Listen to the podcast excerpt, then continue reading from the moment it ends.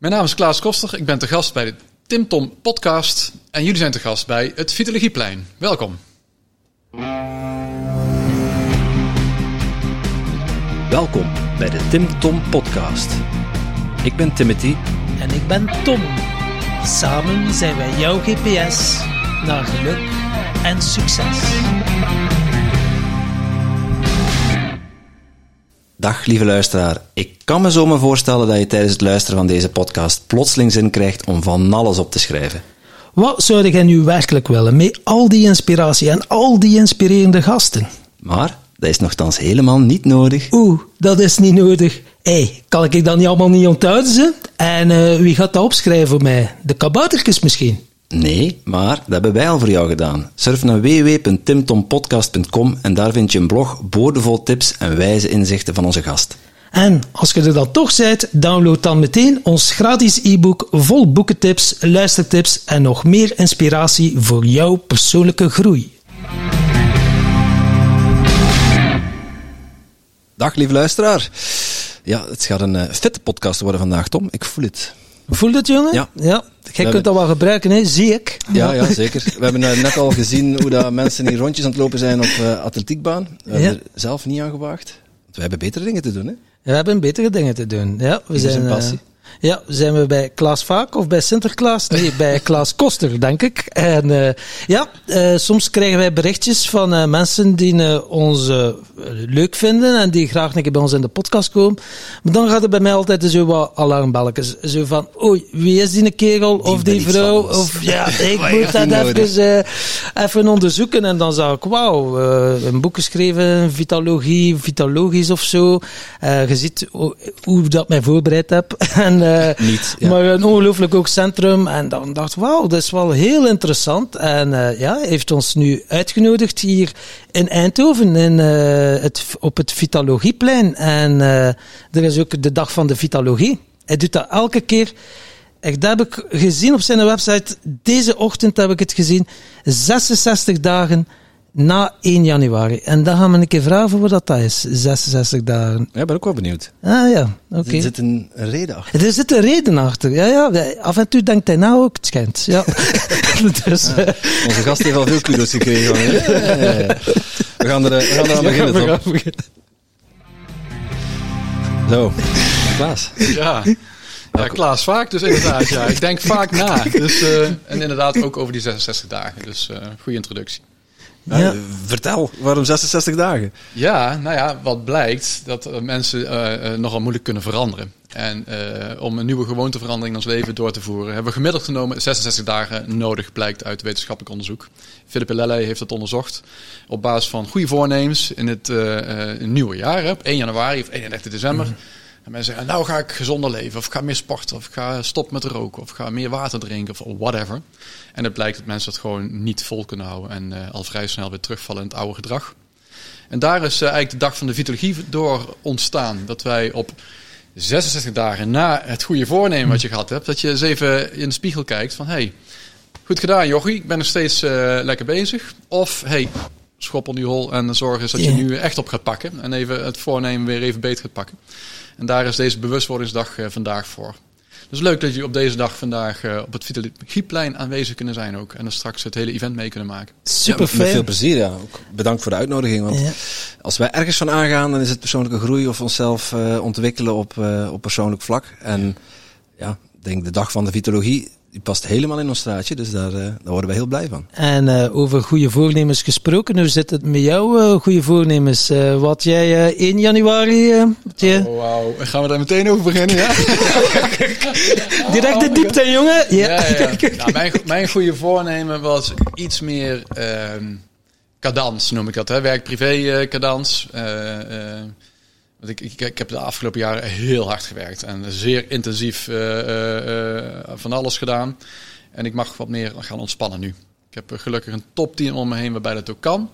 Dus ik ga even wat rustiger aan doen. Dat is het idee, in ieder geval het voornemen. Dus ik heb sinds 1 januari heb ik elke maandag in mijn agenda geblokt. Dat ik daar op die dag geen trainingen geef, geen les geef.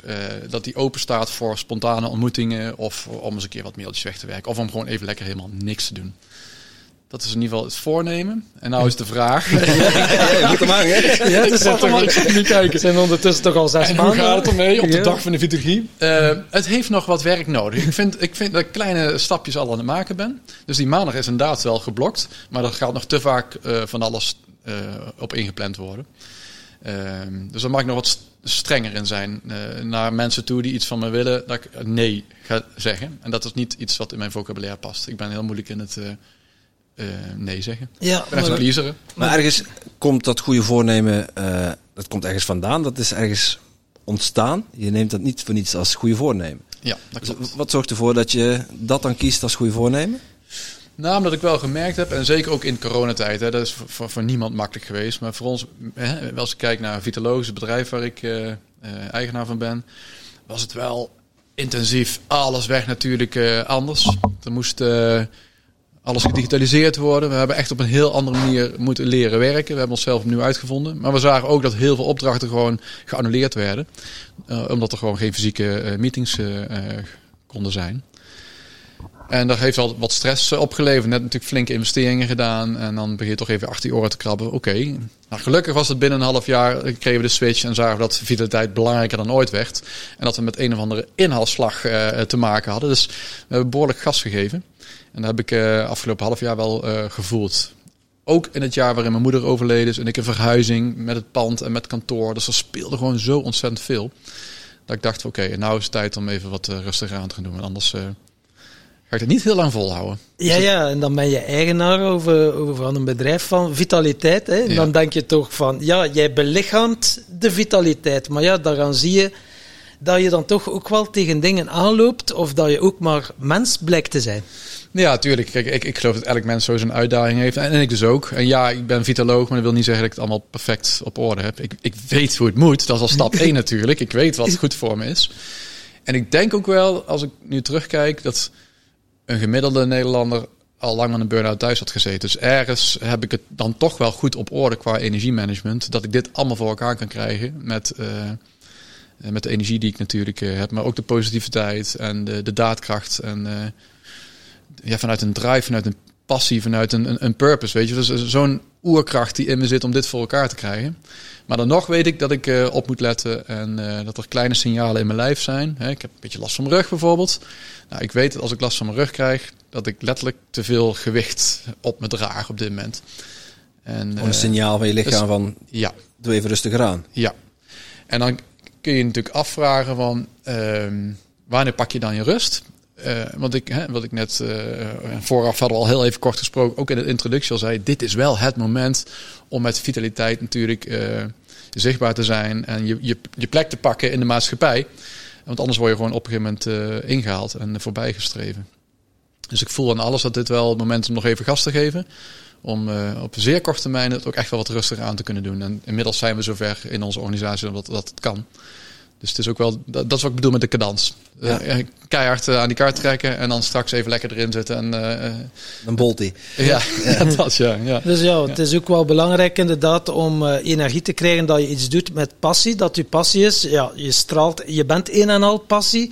Maar dat betekent niet, je batterij kan ook nog leeg geraken. Zeker. Wat zorg jij, hoe zorg jij voor een volle batterij? Wat ben dan, ja?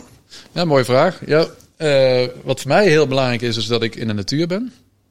Dus in coronatijd ben ik ook eh, verhuisd. Ik ben bewust in het bos gaan wonen. Dus ik heb een prachtig huis in Mierlo, midden in het bos. Eh, zodra ik mijn deur, voordeur open doe, zie ik eigenlijk alleen maar groen om me heen. Dat mocht niet in de coronatijd, hè? Wat, eh, Je voordeur open doen. Nee, dat klopt, ja. nou ja, wel als je een hond hebt. Dus ik heb, dat is ook nog misschien wel een tip. Sinds ik een hond heb, ben ik ook echt veel ontspannen. Dan kom ik veel meer buiten en loop ik veel meer. Dus eh, dat zijn eigenlijk de twee dingen die ik eh, voor mezelf heb gecreëerd. Met, eh, dat is dan het geluk wat ik heb, dat ik eh, dat heb kunnen creëren. Dat is natuurlijk ook niet voor iedereen weggelegd, dat snap ik ook. Maar eh, de natuur is voor mij een hele belangrijke. En ik hou ontzettend van zeilen. Dus ik, eh, als ik op het water ben, of dat hè, kitesurfen kan ook, of wakeboarden, of in ieder geval watersport is voor mij ook echt een ultieme manier om eh, te ontspannen. Eh, maar dat vind ik vooral lekker in de zomer. ja. Iemand die alles weet over reilen en zeilen en die alles weet over vitalogie, Tom. Dat gaat een goede podcast worden. Dat voel ik. Ja, zeker. Ja, ja. Eh, Vitalogie. Mij doet het denken aan een samenstelling van twee woorden. Mhm. Eh, kun je uitleggen waar die naam vandaan komt? Want volgens mij staat hij niet in de dikke vandalen. Nee, nog niet, nee. Maar dat is wel een ambitie en een droom die ik heb.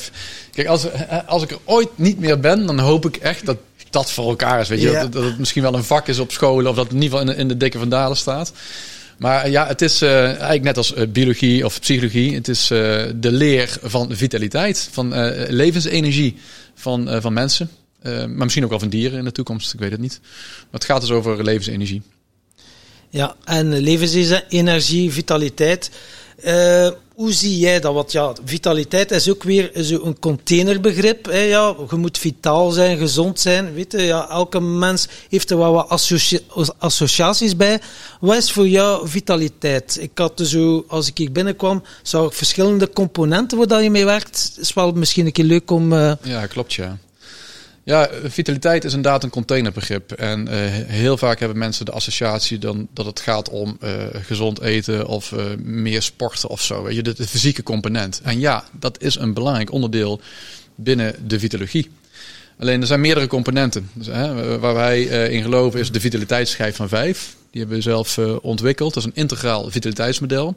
En zo zijn er meerdere. Hè. Zo is ook eh, de piramide van Zonneveld of de spinnenweb van Martel Hubert. Zo zijn natuurlijk meerdere van dat soort integraal vitaliteitsmodellen. Ergens lijken ze allemaal op elkaar. Ehm, en ik heb deze in de tuin met een, een vriend van mij, ook eh, een oud studiegenootje van me van de sportacademie, hebben we eigenlijk die schijf van vijf in de tuin een beetje zitten schetsen zo. Want we hadden het over vitaliteit, hè? net als de vraag die je nu stelt. Wat, wat is dat dan? Ja, dan moet je toch een beetje gaan ontleden. En als je dan energie kan gaan ontleden, dan blijkt inderdaad fysiek heel belangrijk te zijn. Hè? Voeding, bewegen, slaap, ademhaling, ontspanning. Dat zijn allemaal fysieke componenten. Maar het mentaal stuk, mentaal welzijn, is natuurlijk ook super belangrijk. Dus de psychologie, het psychologisch eh, welzijn. Dat is, eh, eh, eh, en zeker nu in corona en na corona, is dat een heel belangrijk onderdeel. Dat zien we ook nu binnen in het bedrijfsleven. Dan moet je denken aan mindset, moet je denken aan persoonlijkheid, moet je denken aan emotie die je wel of niet kan reguleren. Over je, je persoonlijkheid. En, en ook over zelfliefde. Hè? Hoe, hoe, hoe, hoe kijk je naar jezelf? Ja, en veerkracht misschien ook. Veerkracht is een hele belangrijke daarin. Ja, dus dat is de, de, de mentale component. Dan geloven wij ook nog dat je dat niet alleen doet. Dat je doet het altijd eh, in een bepaalde context. Dus met mensen of met een omgeving. En die kan positief stimulerend zijn. Of die kan juist eh, jou naar beneden trekken.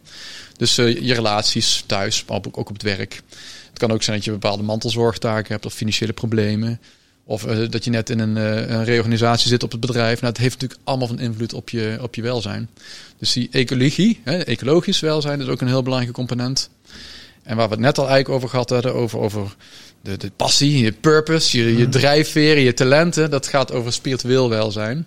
Dus het heeft op zich niet zo heel veel met religie te maken. Kan natuurlijk wel, maar het heeft met name het, heb jij de spirit, heb je de drive om dag in dag uit eh, met een fonkel in je ogen op te staan. En eh, van, yes, ik mag weer. Of moet je jezelf eh, aan je haren uit bed trekken. Je denkt, oh, dit, dit wordt een heftige dag. Ja, dan wordt het ook een heftige dag. En als je dan over die bevlogenheid hebt, eh, eh, dat is dan misschien ook wel mijn valkuil. Ik heb zo'n grote drive om dit gedachtegoed eh, in Nederland wereldkundig te maken. en in België, overigens. maar ehm, ja, het kan, ook, het kan ook een valkuil zijn. Dat je maar door blijft gaan, dat je zo gedreven bent. En dan is die eh cadans dus, dat je die vitaliteitsschijf goed voor jezelf voor ogen hebt. Van hey, welke knop moet ik nou gaan draaien om dat beter voor elkaar te krijgen. Het is wel grappig, want een half uur geleden in de auto, als we naar hier rijden, hadden we het erover. Ik had ook zoiets als ik dat enthousiasme, als ik er zo aanga, wow, dat kan ik zo gaan, maar eh, ja, maar het kan ook mijn valkuil zijn. Ja. Hoe maak jij het onderscheid van als je in iets enthousiast bent, van oké, dat, dat komt vanuit mijn kern of het komt vanuit mijn hoofd? Ja, ja, ja. Nou ja, dat, dat, en daar is de, dan de allerbelangrijkste taartpunt misschien wel binnen de vitaliteitsschijf van 5 eh, nodig voor. Dat is vitalogisch, dat is ook meteen onze bedrijfsnaam.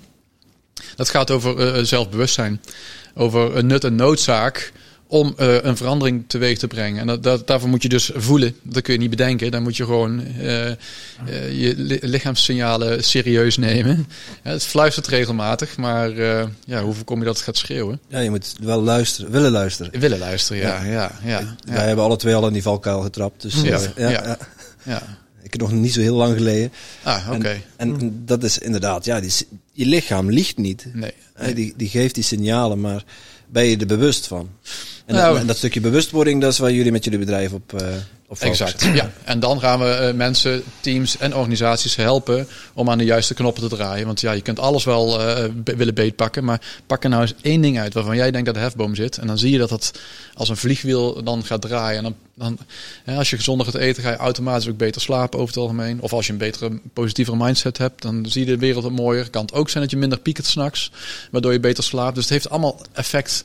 Dus eigenlijk zo'n beetje de, de sleutelgewoonte eruit filteren. Yes. Omdat een sleutelgewoonte, dat heeft dan ook impact en invloed op al die andere gewoonten. Exact. En vaak is het maar een heel klein ding wat je hoeft te veranderen. Want mensen denken, oh, dan moet ik eh, mijn hele leefstijl aangepassen. Ja, als je, als je het zo groot en zo complex maakt, dan snap ik wel dat heel veel mensen er niet in slagen. Maar Ja. als je nou één klein ding beetpakt en daarmee aan de slag gaat en je blijkt er succesvol in te zijn en je kan het lang genoeg volhouden, dan is dat zomaar een stimulans om eventueel daarna het volgende beet te pakken en dan dat dat vliegwiel gaat draaien. Weet je, je wil dat er een bepaalde energie vrij gaat komen en een vertrouwen in jezelf en eh, bepaalde Ja. mildheid en liefde naar jezelf. En hé, hey, ik kan het wel en eh, let's go, weet je. Ja, dat en dan eh, de enthousiastelingen onder ons, hè, waaronder jij, ja, één klein dingetje pakken. Nee, want dan is het zo, oh, ik ga dat, dat, dat en dat veranderen. En dan, eh, ja, die, die ken ik ook. dus, dus, Ja, Dat is dan de valkuil. In het enthousiasme, dus alles in één keer willen doen. ja, ja. En je zegt, dan ben je eigenlijk gedoemd om te mislukken. I- Ja. Tenminste, het Ja. percentage van mensen die dat kan, Dan hou je alles in één keer. Dat nee, is, daar hou je over het algemeen niet lang vol. En dan kun je ook minder successen vieren. Wat is ook weer niet de stimulans om het dan weer vol te houden. En dan blijkt je... eh, of je moet ook nog eh, zo'n positieve mindset hebben... dat je denkt, nou, daar valt eens een keer een bal. En als je met vijf ballen wil je leren... en dan valt eens een keer een bal... en je vindt het prima om met vier door te gaan... dan kan dat, hè. Maar volgens mij is het makkelijker om eerst te leren met twee... en dan met drie en zo het op te gaan bouwen. Maar je zei net, liefde en mildheid naar jezelf. Ja. Ik, dat daar voel ik ook enorm veel eh, kracht in zitten. Want ergens als je ja, met jezelf aan de slag gaat of je denkt van nu ga ik het helemaal anders doen. Ik stop met alcohol, ik ga alleen maar water drinken. Ik ga 100% gezonde voeding en natuurlijke voeding tot me nemen. Ik ga sporten. Ja, dat is heel veel. Ja. Heel veel in één keer, wat je dus eigenlijk niet volhoudt. Dus wat ik jou tussen neus en lippen hoor, door, door, zeg, hoor, door hoor zeggen. Zo. Mhm. je pikt er één ding uit en de rest, dat pak je dan op een later moment aan? Of, of dat, dat laat je even los en dan moet je dan ook mild zijn naar jezelf van, dat is oké. Ja. dat dat nog Ja. niet, ontwikkeld wordt. Ja, of het komt als een soort van eh, neveneffect wel erbij, weet je. Want het een heeft natuurlijk effect op het ander. Dus het, het, is, het is onmogelijk om er echt één essentieel ding uit te pakken. Maar ik zou er wel eh, je, je PVA van maken, je plan van aandacht van maken. Waar, want alles wat je aandacht geeft groeit. Als je daarnaar kan focussen, dan ontstaan er vaak mooie dingen. Mooi en in gezegd, plan van aandacht. Ja. Ja, ja, we werken met een plan van aandacht, ja. Ja, aanpak is eh, zo verkeerd eigenlijk. Ja. Nou, ik weet niet, is, is ook goed. Alleen daar zit weer, er zit weer Er zit kracht in, in. Daadkracht in, heel er zit veel moeten in. Ja. ja. terwijl een plan van aandacht is waar, waar mag je aandacht naartoe? Dus het klinkt al wat milder en dan ontstaan er wel mooie dingen uit. Ja. En die mildheid waar je het over had, dat is, eh, die zelfliefde, dat is misschien wel de kern van mijn boek. Eh er zitten heel veel modellen en allemaal theorieën, allemaal richting bedrijfsleven. Maar uiteindelijk gaat het gewoon om zelfliefde. En vind je het jezelf waard om daar andere keuzes in te maken en om gezondere keuzes te maken, hè, fytologischere keuzes. Ehm, ja, omdat je daar gewoon een mooie mens van wordt en daarmee de wereld een beetje mooier maakt. En dat heeft ook weer een positief effect op je omgeving. Dus dat is uiteindelijk. eh, Ja, want ik ik, geloof. ik Ja. zag inderdaad, als ik aan het kijken was, ik zei ja, we moeten niet vandaag zijn. En hij zei, ja, dat is mijn workshops. Ik zei ja, ik ga nu toch een keer kijken wat workshops dat zijn. Dan moest ik niet moeten inschrijven, dus dat had ik Ja, nu ja, net ja. in de auto. En dan eh, zag ik van die 66 dagen dus net. En dat er een formule, formule iets van 66 dagen, ja, dat in mijn boek staat. Ja, Eh, ja. Wat was, En nu een boek? In zijn boek. Ah, ja. Komt er voor jou ook nog een boek? ja, ja, we zijn, eh, ja, ja, We zijn bezig. Ja, de- wat goed. de ideeën zijn er om eh, een boektocht te maken met al onze definities Ja, ja, van geluk ja. en succes. We hebben er ondertussen al 165 van al onze gasten om dat toch te bundelen. We Ik mensen, ging er nog eh, geheim houden, maar ja. ja, Ah, bij deze heeft bij iedere deze- luisteraar een scoop te pakken. wij hebben een geheim verteld, jij mocht ze bieden ook een geheim ja, ja, ja, vertellen. Maar de formule. Ja, yes. als je het dan over geheim hebt. Nou, zo geheim is het niet meer. Maar eh, ja, wat, ja, wat blijkt dus dat mensen eh, ook niet slagen in het behalen van doelen. Hè. 80% slaagt niet in het behalen van doel. Dat is veel, hè? Dat is echt veel. Toen ik dat voor het eerst lag, dacht ik, wow, hè, John Norcross heeft het onderzocht. Ook weer op basis van het goede voornemen. Dus niet eens hè, gemiddeld hoe lang het duurt. Nee, 80% slaagt niet in het behalen van een doel. Ik denk, jeetje, waarom zou dan überhaupt nog goede doelen eh, stellen? Als dan zo'n klein percentage maar wel slaagt. Nou, de positieve uh, mij die zegt, ja maar Klaas, het zijn toch 20% die wel slagen. Aan de andere kant denk je, ja, het is ook niet heel praktisch en resultaatgericht. Dus uh, hoe kunnen we ervoor zorgen dat 80% wel zou slagen in het behalen van een doel? Is er niet een of andere module, uh, formule voor? Dus dan ben ik eens naast te denken van, hey, hoe, als je een doel wil bereiken, het resultaat is een gevolg van wat anders. Dat, dat, dat, dat, daar kun je heel erg op gaan focussen. Maar volgens mij kun je beter focussen wat er nodig is om het resultaat te halen. En, um, en dat is gedrag voor nodig. Gedrag van jou, van mij, van, van, van alles wat, wat om ons heen gebeurt. Ik denk, ja, maar als je dat gedrag dan beetpakt, wat zijn dan de elementen om dat gedrag uh, als voorwaardelijke criteria te nemen, zeg maar. En daar is eigenlijk die formule, zoals die ook in mijn boek staat, R is G maal C tot de derde macht. Het klinkt als een wiskundige formule. Ja.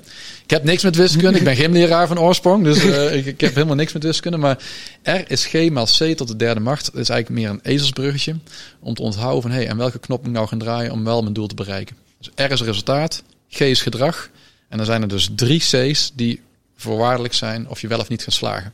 En eigenlijk moet je op alle drie de C's hoog scoren. Nou, de eerste is competentie. Heb je de juiste kennis en kunde? Kan je het? Als je het niet hebt, nou dan vergeet het maar, weet je. Dus, dus je zult je moeten gaan bekwamen. Je zult een training moeten gaan volgen, of een coaching moeten gaan vragen, of een boeken moeten gaan lezen, of whatever wat nodig is. Dat zijn dan eigenlijk de vier stappen onbe onbewust onbekwaam, dat je dan toch exact. tenminste bewust bekwaam bent. Exact, ja. Dus ik zou veel Tim en Tom podcasts luisteren, eh, heel veel kennis eh, vergaren, maar dan is nog steeds niet gegarandeerd dat je het gedrag kan laten zien wat nodig is om het resultaat te halen. Want dan weet je het allemaal wel in het hoofd. Dan ben je, in, dan ben je competent, maar nog altijd incapabel. Uh, exact, ja. En waar zit het dat dan in? Nou, dat kan dus ook met de context te maken hebben. Dus het, de, de, de derde C in de, in de formule heeft namelijk met je omgeving te maken. Die omgeving kan positief stimulerend zijn of het kan uh, nogal belemmerend zijn. En dan is dus een vraag van, uh, kan jij een, een, een omgeving creëren die jou gaat helpen in het bereiken van je doelen? En als je wil, kan ik zo een voorbeeld geven van mijn zus. Die, die vindt dat niet leuk trouwens, want die zit hier vandaag ook in het pand. Maar dat is misschien best een, eh, een, een, een persoonlijk verhaal. Maar het, geeft wel duidelijk aan waar dan voor haar mogelijk de hefboom zit. Uh, en het derde C, dat is misschien wel de aller, allerbelangrijkste, en dat is de commitment. Oftewel, mm. je, je, je, je, je, wil, hoe, hoe graag wil je het, hè? En als die commitment laag is, ja, dan kan je je voorstellen, oké, misschien heb je net genoeg commitment om al die boeken te lezen. Misschien wil je ook in je omgeving wel dingetjes veranderen en, en vertellen welke je doelen wil bereiken. Maar wil je echt veranderen? Dan zijn de motivatiefactoren pijn en uh, plezier. Exact, ja, uh, ja, ja, ja. En dan kan je towards pleasure of away from pain. En als je dan als voorbeeld neemt, stop met roken, kwam net al even te sprake. Dat is natuurlijk een, een, een voornemen nummer 1 uh, op 1 januari. Nou, dat doen heel veel mensen en die blijken dat super moeilijk te vinden. Nou, enerzijds is het een competentie, want je hebt misschien al 30, 40 jaar gerookt. Dus zo'n vaardigheid die zo in je systeem zit. Ja, leer dat maar eens af. Daar heb je wel meer dan 66 dagen gemiddeld voor nodig, kan ik je vertellen.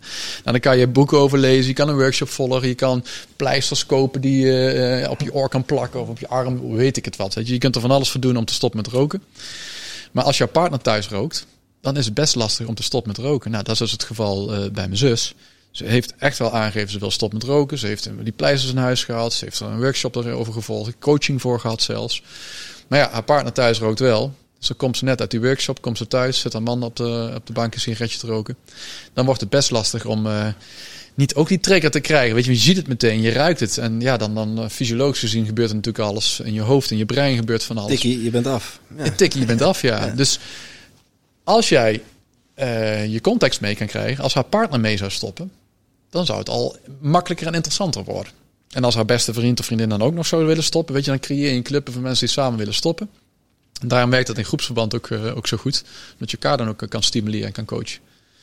En dan die derde C, die commitment, daar twijfel ik wel eens aan. Ze zegt wel dat ze het wil, maar hoe graag wil ze het echt? Mm. Is de pijn groot genoeg? Is het pijn groot genoeg? En dan wordt die interessant.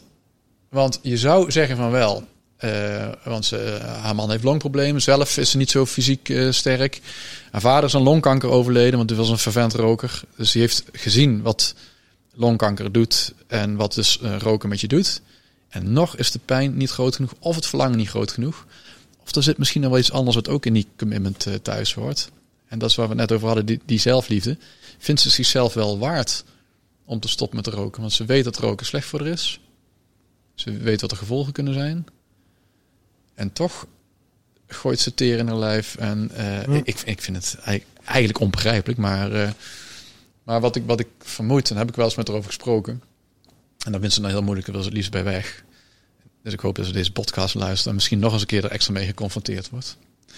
Is dat, dat ik denk dat ze zichzelf letterlijk verhult achter rook. Dat ze niet gezien wil worden. Het is ook een ander type mens. Ik. Een stuk introverter. Ze wil wat meer op de achtergrond. Ze wil letterlijk gewoon niet gezien worden. Omdat ze zichzelf niet waard vindt om in het licht te gaan staan. Er is wel een kentering gaande momenteel. Ik kan het ook niet pushen en forceren. Ze moet het echt zelf doen. Dus die commitment zit echt in jezelf. Ik kan natuurlijk wel extransiek motiveren met wat, wat, wat dingen. Maar ze moet het echt zelf doen. Ja, en de vraag kunt je stellen, wat levert jou dat op, dat roken? Want het is een oplossing van een probleem. Exact, roken, ja. drinken. Wij Ja, was we, we noemen nu roken, maar het gaat over ja, het gaat Ja, alles. al, al, al je slechte gewoontes, even tussen aanhalingstekens. Exact. Ja. Is er goed en slecht? Ja, ja, ja, ja. Een andere discussie, maar Nou ja, je, je wordt er niet oud mee. Dus eh, als dat het doel is om dus, eh, snel eh, jong dood te gaan, ja, dan moet je vooral lekker blijven roken voor al die andere geneugtes des levens.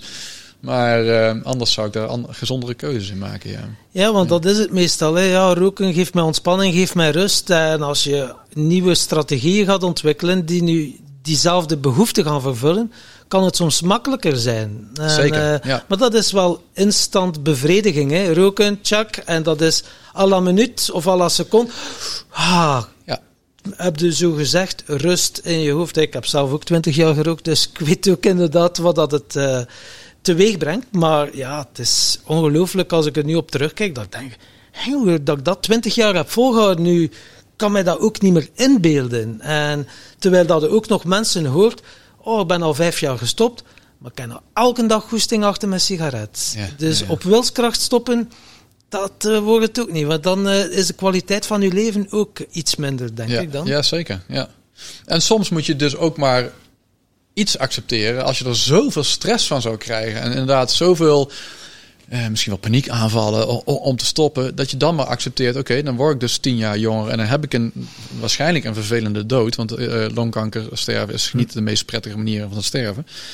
Eh, maar dan heb ik wel 60 jaar echt alles uit het leven gehaald. Dat kan ook een mindset zijn. Hè? De, dus ik zeg niet dat Ja. mensen moeten stoppen met roken. Het kan ook zijn dat je accepteert dat je gewoon niet oud wordt en dat je een ellendige dood hebt. ja, maar dat je gewoon wel echt een heel vet leven hebt gehad. Ja, dat kan. Denk aan een, eh, een- Ja. een Herman Brood, noem maar even. eh, zo, dat soort types, weet je, die hebben volgens mij echt alles eruit gehaald. Ja. Maar of ze allemaal heel gelukkig waren, ja, ik weet het niet. Ik, eh, Ja, ja, want als je daar dieper over nadenkt, en je hebt kinderen en zo, en je ziet zelfs niet dat je kinderen een rijbewijs hebben gehaald, ja, dat is dan wel jammer natuurlijk. Ja, ja, Ah. Of misschien, ja, dat is eh, een keuze, het, is inderdaad. een, keu- het, is, het is sowieso een keuze. Het is een keuze en je kan het niet voor een ander doen. En eh, zelf ook wel eh, dingetjes met verslaving. En ja, als je het zelf niet gaat geloven of als je zelf geen goede reden vindt, begin maar. Als je, want eh, je mag je nog gelijk gaan naar wat coach of hypnose of zo. Als je het intrinsiek niet wilt, Nee. helpt het volgens mij. En het is, het is ook te veel tegelijk willen doen, is ook een, een valkuil. We hadden het er net over. En dat geldt ook voor een slechte gewoonte aanpakken. Ja, ja. Eh, in die zin dat je, ja, als je alles tegelijk wil doen, als je en meer wil sporten, en je wil gezonder eten, en je wil stoppen met roken, ja, twee van de drie gaan misschien nog lukken. ja. En dat is al veel. en, en- en wat doe je dan? Wat, wat gebeurt er dan mentaal met, met, met je als, als dan een van die drie dingen niet lukt? Nou, dat heeft dus ook weer met je persoonlijkheid te maken. Hè. Ben je je, je grootste criticaster, dan zul je eh, waarschijnlijk van alles in je oor tetteren. Ja, zie je wel, ik kan, dat hebben we niet volgehouden. Ik heb geen wilskracht. En nou, dat, dat kan. Als Ja. jij eh, wat milder en liefdevoller bent naar jezelf, dan kan het zomaar zijn dat je kan zeggen, nou, ik heb er eentje wel gehaald en die andere twee komen misschien later wel. Ja. Dus het heeft ook voor een heel groot deel met mindset te maken. Maar ook met je persoonlijkheid. Hè. De ene is gewoon nou eenmaal wat kritischer en wat pessimistischer. Misschien wel naar de wereld, maar ook naar zichzelf. En de andere is wat eh, relaxer en wat meer Zit laissez-faire. zit dat in de genen, denk je? Ja, ik zie ook eerder het, het glas is half vol. Ja. Ah ja, de tijd dat ik bier dronk was het wel altijd leeg, maar dan dat even tezijde. Er stond, er stond altijd een volle pit naast. En anders ging je wel naar de tap. Ging je wel bijtappen. Ja, dat is, ja. Ja, zou dat in de genen zitten? Iemand die optimistisch is of zo? Wat denk jij? Ja, ja, ja, ook dat is eh, volgens mij ook wetenschappelijk onderbouwd zelfs. Dat het nature en nurture is. Hè. Dus 25% is je persoonlijkheid gewoon fix, is DNA. Je bent natuurlijk een product van je vader en je moeder. Maar 75% is maakbaar, is gewoon plastisch. Dus je, is wel, je persoonlijkheid is wel te ontwikkelen natuurlijk in de loop der jaren. Door van alles wat je meemaakt, andere keuzes die je maakt, andere Ja, omgeving die je ik wil een bouwder stellen. Eh, je persoonlijkheid ontwikkelt zich. Exact, ja. ja, ja. Dus eh, al die scans die op dit moment zo immens populair zijn, eh, Insights en Disk en noem maar op, die zijn heel waardevol. Ze zijn mooie gesprekstools. Alleen ze zijn niet eh, de waarheid. en je zult het ook altijd gewoon in, in twijfel mogen trekken en daar met elkaar het gesprek over gaan. We zetten zoveel in, maar met name om dialoog op gang te brengen. En het is interessant om dat om de vijf jaar of om de tien jaar gewoon nog eens een keertje te doen. Want je, je ontwikkelt als mens en je persoonlijkheid ontwikkelt. Dus je bent niet dat gedrag wat op dat moment gemeten is. Nee, je bent niet nog, een bepaalde kleur. je, je bent niet eens meer dezelfde persoon. Nee, Omdat je heel je lichaam is eigenlijk vernieuwd. exact. Je ziet er nog wel hetzelfde uit. Misschien iets ouder, misschien iets jonger voor sommigen. Ja. Maar ja, je, je, je cellen vernieuwen zichzelf. Dus mensen houden niet van verandering, ze willen niet veranderen. Maar wat ze doen is continu zichzelf veranderen. Exact, ja. ja. En, en elke ervaring die je opdoet, elk inzicht dat je krijgt, of positief of negatief, dat neem je mee. En dat, dat vormt je persoonlijkheid of dat vormt je, vormt je gedrag. Zeker. Jullie zijn na de dag van de vitologie zijn jullie nooit meer dezelfde mens als toen jullie hier gekomen zijn. Ja, Als we vandaag naar huis gaan, dan zijn we totaal anders. Dat natuurlijk niet, maar het, is wat je zegt. Hè. Je neemt wel inzichten mee, je neemt dingen mee. Waar je, zegt, je hebt mensen ontmoet, die hebben je weer geïnspireerd. En eh, je bent da- daardoor dus een ander mens als toen je hier naartoe kwam. Ja. Het grappige is dan zo van inzichten, je leest een boek of zo, dan hup, valt je oog op iets, op een zin, en zeg, wow, daar gaat er van op aan, en dan lees je een jaar daarna weer in een boek, en dan zeg je, stond dat ook nog allemaal in die een boek? Ja, ja, dus dan ja. ben je precies meer ontwikkeld, of kan je het, zie, zit je weer op een laag dieper of zo? ja, haal je er andere dingen uit. Ja, Ja. dat merk ik wel. En je hebt dus wel van die gedragsdisk eh, en zo. Maar heb je, ja, human design zal je ook al van gehoord hebben. Dan is het toch meer de blauwdruk, wie dat je bent. Ja, ja, ja, ja. Ik Ja, zeg ja, ja, maar, eh, maar- ik, ik, ja, ik weet het niet. Ja, maar ik ben me nu recent in, eh, in eh, Human Design een beetje aan het eh, eh, inlezen. En eh, laatst een, een workshop over gehad. We hebben in ons magazine, eh, wat vandaag uit is gekomen, ook over astrologie eh, geschreven. Het zijn natuurlijk hele oude levenswijsheden die gewoon eh, ja, nog steeds actueel en relevant zijn. Dus er zit gewoon een hele mooie kern van waarheid in. Maar de disc en al dat soort eh, rapportages neem ik altijd wel een beetje met een korreltje zout hoor. Want Ja, de, dat een gele of een blauwe of een rode zit. ja, ja, dus- we zetten ze heel veel in het bedrijfsleven. Het gevaar is dat het nogal platgeslagen wordt en ze hey, Ja. je- jij bent een blauwe. Nee, je laat blauw gedrag zien. Op basis van de antwoorden die je hebt ingevuld, komt dat eruit. En tuurlijk helpt dat in elkaar feedback geven, elkaar snappen waar iemand energie van krijgt en waar iemand mogelijk energie op lekt. Maar je bent natuurlijk niet dat gedrag. Eh, je kan ervoor kiezen om ander gedrag eh, aan te leren en om ander gedrag in te zetten, omdat het gewoon effectiever is, omdat het misschien wel dichter bij jezelf past. Maar ik geloof wel in eh, in een stuk nature en nurture. Je hebt in de, in de kern natuurlijk wel iets wat jou, jou maakt. En, eh, en er zitten prachtige talenten en kwaliteiten aan de grondslag. Maar er zit ook een keerzijde aan, weet je. Dat is de dark side, de schaduwzijde. En het mooie is ja, dat die inzichtelijk te maken zijn. En dat je met elkaar erover kan hebben. En dat je dat of dan kan gaan accepteren, of eraan kan gaan werken. En ja, dat is wel wat wij als fytoloog binnen het bedrijfsleven eh dagelijks mee van doen hebben.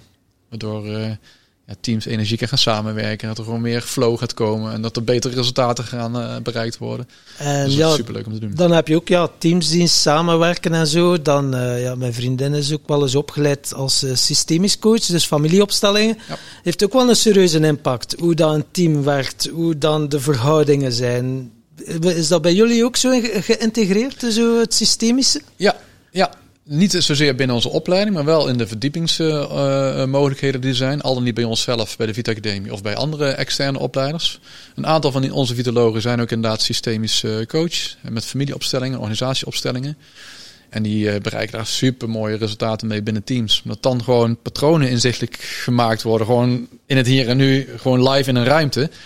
Eh, ja, dat is, dat is, soms best confronterend. Dat is soms Maar confronterend. het geeft wel hele mooie inzichten. En je hebt iets om, om beter te pakken. Weet je, je kan er, je kan er mee, eh, mee aan de slag. Ja, sta je wel op je plek. Hè? Dat Ja. is wel een hele belangrijke uiteindelijk. Want eh, dan kan je ook voluit gaan leven, je volle potentieel gaan benutten. Maar dat is ook natuurlijk spannend, hè? want we zijn zo geprogrammeerd om de kudde te volgen en om Ja. een eh, labeltje neer en een hokje daar en noem maar op. En ik denk dat voor jou, ja, om jou in een hokje te steken, dat ik denk dat dat vrij moeilijk is. Gezien je Hè? lengte ook, maar ook wel eh Je jouw, krijgt me er jouw vast drijf. wel eh, ingefrot. maar eh, nee, ik ben niet zo... Ja, natuurlijk ben ik ook wel in een hokje te plaatsen. Maar ik, ik, ik voel me soms wel een beetje een, een, een aparte vogel. Ja. Ik, ik heb altijd wel eh, het idee gehad... Ik, anders ben of zo. Niet, niet dat ik anders wil zijn, maar dat ik toch wel an- op een andere manier naar de wereld kijk. En ik heb me ook vaak onbegrepen gevoeld, zeker als kind. Ehm, maar inmiddels, hè, je had net over, over eh, dat- we begrenzen of met de, met de handrem, eh, ja, voluit leven, zei je. Ja. Ik heb wel het idee dat ik eh, heel lang met de handrem op geleefd heb. Dat ik in, in meer dingen geloofde dan dat ik durfde te zeggen en durfde uit te spreken. En eigenlijk is dat veranderd in, ik weet niet, wat is het? Ja, net voordat ik fytologisch begon. Eh, bij eh, Anthony Robbins in, eh, in Mm. Londen. Ik ben naar zijn eh, congres geweest, een vierdaagse Ja. Unleash Your Power eh, Within. Weet je, gewoon een super vet event. Ik, ik vond er van alles van. Ik ben ook wel iemand die een sterk oordeel had. Eh, ik denk, ga ik daar maar een paar duizend man in een zaal lopen high five. Ik denk, doe normaal man. Doe, hè? Toch een beetje het nuchtere Nederlands. Of kolen lopen. Ja, of ik loopt hij normaal, ja. Maar ik was wel getriggerd en ik ben wel heel nieuwsgierig en al- altijd wel met een persoonlijke ontwikkeling bezig geweest. Ik ben daar naartoe gegaan. En eh, open mind. Gewoon, Klaas, eh oordeel thuis laten. Hè, die heb ik bewust niet ingepakt. Gewoon lekker daar gelaten. En je kwam dan in, in, in die immense zaal. Dan staan er allemaal van die greeters al meteen te high five en te huggen. En ik, oh my god. ja. Het is echt zo. Even, het is echt zo, even doorheen, even doorheen. Maar ik had mezelf voorgenomen om eh, bepaalde overtuigingen die ik had, met name vanuit mijn vader meegekregen. Mijn vader is best een nuchtere, nuchtere vent. Die zei, Klaas jongen, hoge bomen vangen veel wind. En doe maar normaal, dan doe je al gek genoeg. En je moet je kop niet boven het maaiveld uitsteken. Hij was zelf ook ondernemer, een paar keer goed op zijn bek gegaan. Dus eh, dat soort tegeltjes die zitten dan ook gewoon ergens in mijn systeem. Maar die ben ik daar eh, eh, in die vierdaagse gaan challengen. Van is dat wel zo? En ik kan me nog goed herinneren, in een, was een, zelfgeleide meditatie. Die werd dan een 4000 man doodstil. Die werd door Anthony Robbins geleid. Met, met licht en met muziek. En verder was iedereen in zichzelf gekeerd. En ik was eh, bezig met eh, de kop niet boven het maaiveld uitsteken. Ik denk, ja, dat is een mooie wijsheid. Want ik snap hem. Je kop kan eraf. Maar je ziet ook verdomd weinig daar onder de maaiveld. Dus ik denk, als ik nou eens gewoon nu dan even zo eh, eroverheen kijk...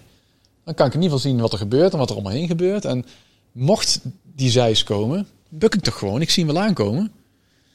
Ik denk, wat een inzicht is dat, hé. Weet je, dus eh, sindsdien eh, heb ik mezelf veel meer durven uitspreken. Denk, hé, ik ben het waard om, om waar ik in geloof en wat meer te gaan delen. En sinds ik dat ben gaan delen, zie ik dat er gelijkgestemden aan ontstaan. Dat er een energie ontstaat van mensen. Ja, maar daar geloof ik ook aan. Gaaf. En oh, eh, nou, laten we kijken of we samen iets op kunnen pakken. En, en door te gaan delen, eh, eh, eh, ontstonden er dingen die ik van tevoren niet bedacht had. En dat is zo'n acht jaar geleden nu eh, in gang gezet. En dat is nu niet meer te remmen. Maar dat En- kan ik mij ook wel eh, voorstellen, want dat heb je. Zo die seminars, we zijn zo bij Michael Pilarczyk geweest, daar hebben we elkaar trouwens eh, leren kennen. En dan zit hij in zo'n high, zo wow. En dan komt het thuis bij Thuisfront. Hè? en dan gaat hij een keer even, en hoe was het? Ja, vertel maar heb eens. Heb ik ook geleerd, ja, ça va, het was goed. Is goed. Want als je dat wilt delen, want je zit in zo'n energie en dan wil je dat gaan toepassen in je, in je habitat, in je omgeving, dat is ook niet altijd een onverdeeld succes. Nee, nee, nee, nee. Je komt dan toch weer in een andere context, Ja, een andere omgeving. En die zul je daarin in, in, mee mogen nemen of moeten nemen. Dat is misschien wel de belangrijkste tip die ik ooit heb eh, geleerd van algemeen directeur. eh, Way back, toen, hè, toen net eh, mijn, mijn carrière begon. En die zei, Klaas, jij gaat nou... Ik, ik had een talentprogramma. Ik was toen net aangesteld als, als commercieel directeur. En ik mocht meteen een talentprogramma in. Die zei, als je nou eh, deze programma gaat doorlopen, je, gaat nu veranderen. Je gaat nou echt in een snel treintempo ga je jezelf ontwikkelen. Hij zei, neem je vrouw hierin mee. Ik heb het te vaak gezien dat jonge jongens zoals jij of jonge vrouwen eh, zo'n programma gaan doorlopen, zichzelf helemaal ontwikkelen en dat de omgeving daar niet in mee kan of meegenomen wordt en dan groeit dat uit elkaar. Dus ik heb eh, vrij vroeg al geleerd om mijn vrouw eh, altijd mee te nemen in de ontwikkelingen. De inzichten die ik heb gehad, eh, hoe gek en hoe raar ze soms ook zijn. Om er juist deelgenoot van te maken. En zij is nogal nuchter, dus ze kan dingen ook gewoon lekker relativeren. en ze weer plaats. En nu weer even met je voetje op de grond. Je bent ook weer gewoon hier. Kenbaar. Ja, ja. Dus dat, dat houdt me wel ergens weer gewoon op deze aarde. Want anders was ik al lang ergens sky high in het universum aan het zweven. En we niet zeggen dat je, dat je je vrouw moet meesleuren, maar gewoon meenemen in het verhaal. Dat hè? is het. Gewoon, en, gewoon delen. delen. En Ja. dan eh, wat het met me doet. En eh, soms pikt ze er ook dingen van op. Dat zie ik. En is ze er ook nieuwsgierig naar. En soms denkt ze, ja, leuk voor jou, maar niet voor mij. Ik ga geen bomen knuffelen of zo, weet je. Of dat, dat soort dingen. Moet je vooral doen. Ze gunt het me wel, dus dat is, eh, dat is heel fijn. Ja. we, we hebben het, we hebben het over de, de schijf van vijf gehad. Ja. Eh, even recap, kijken of ik het nog weet. Eh, fysiek, mentaal, je, je omgeving, je relaties Ja, eigenlijk. sociaal. Eh, spiritueel. Ja.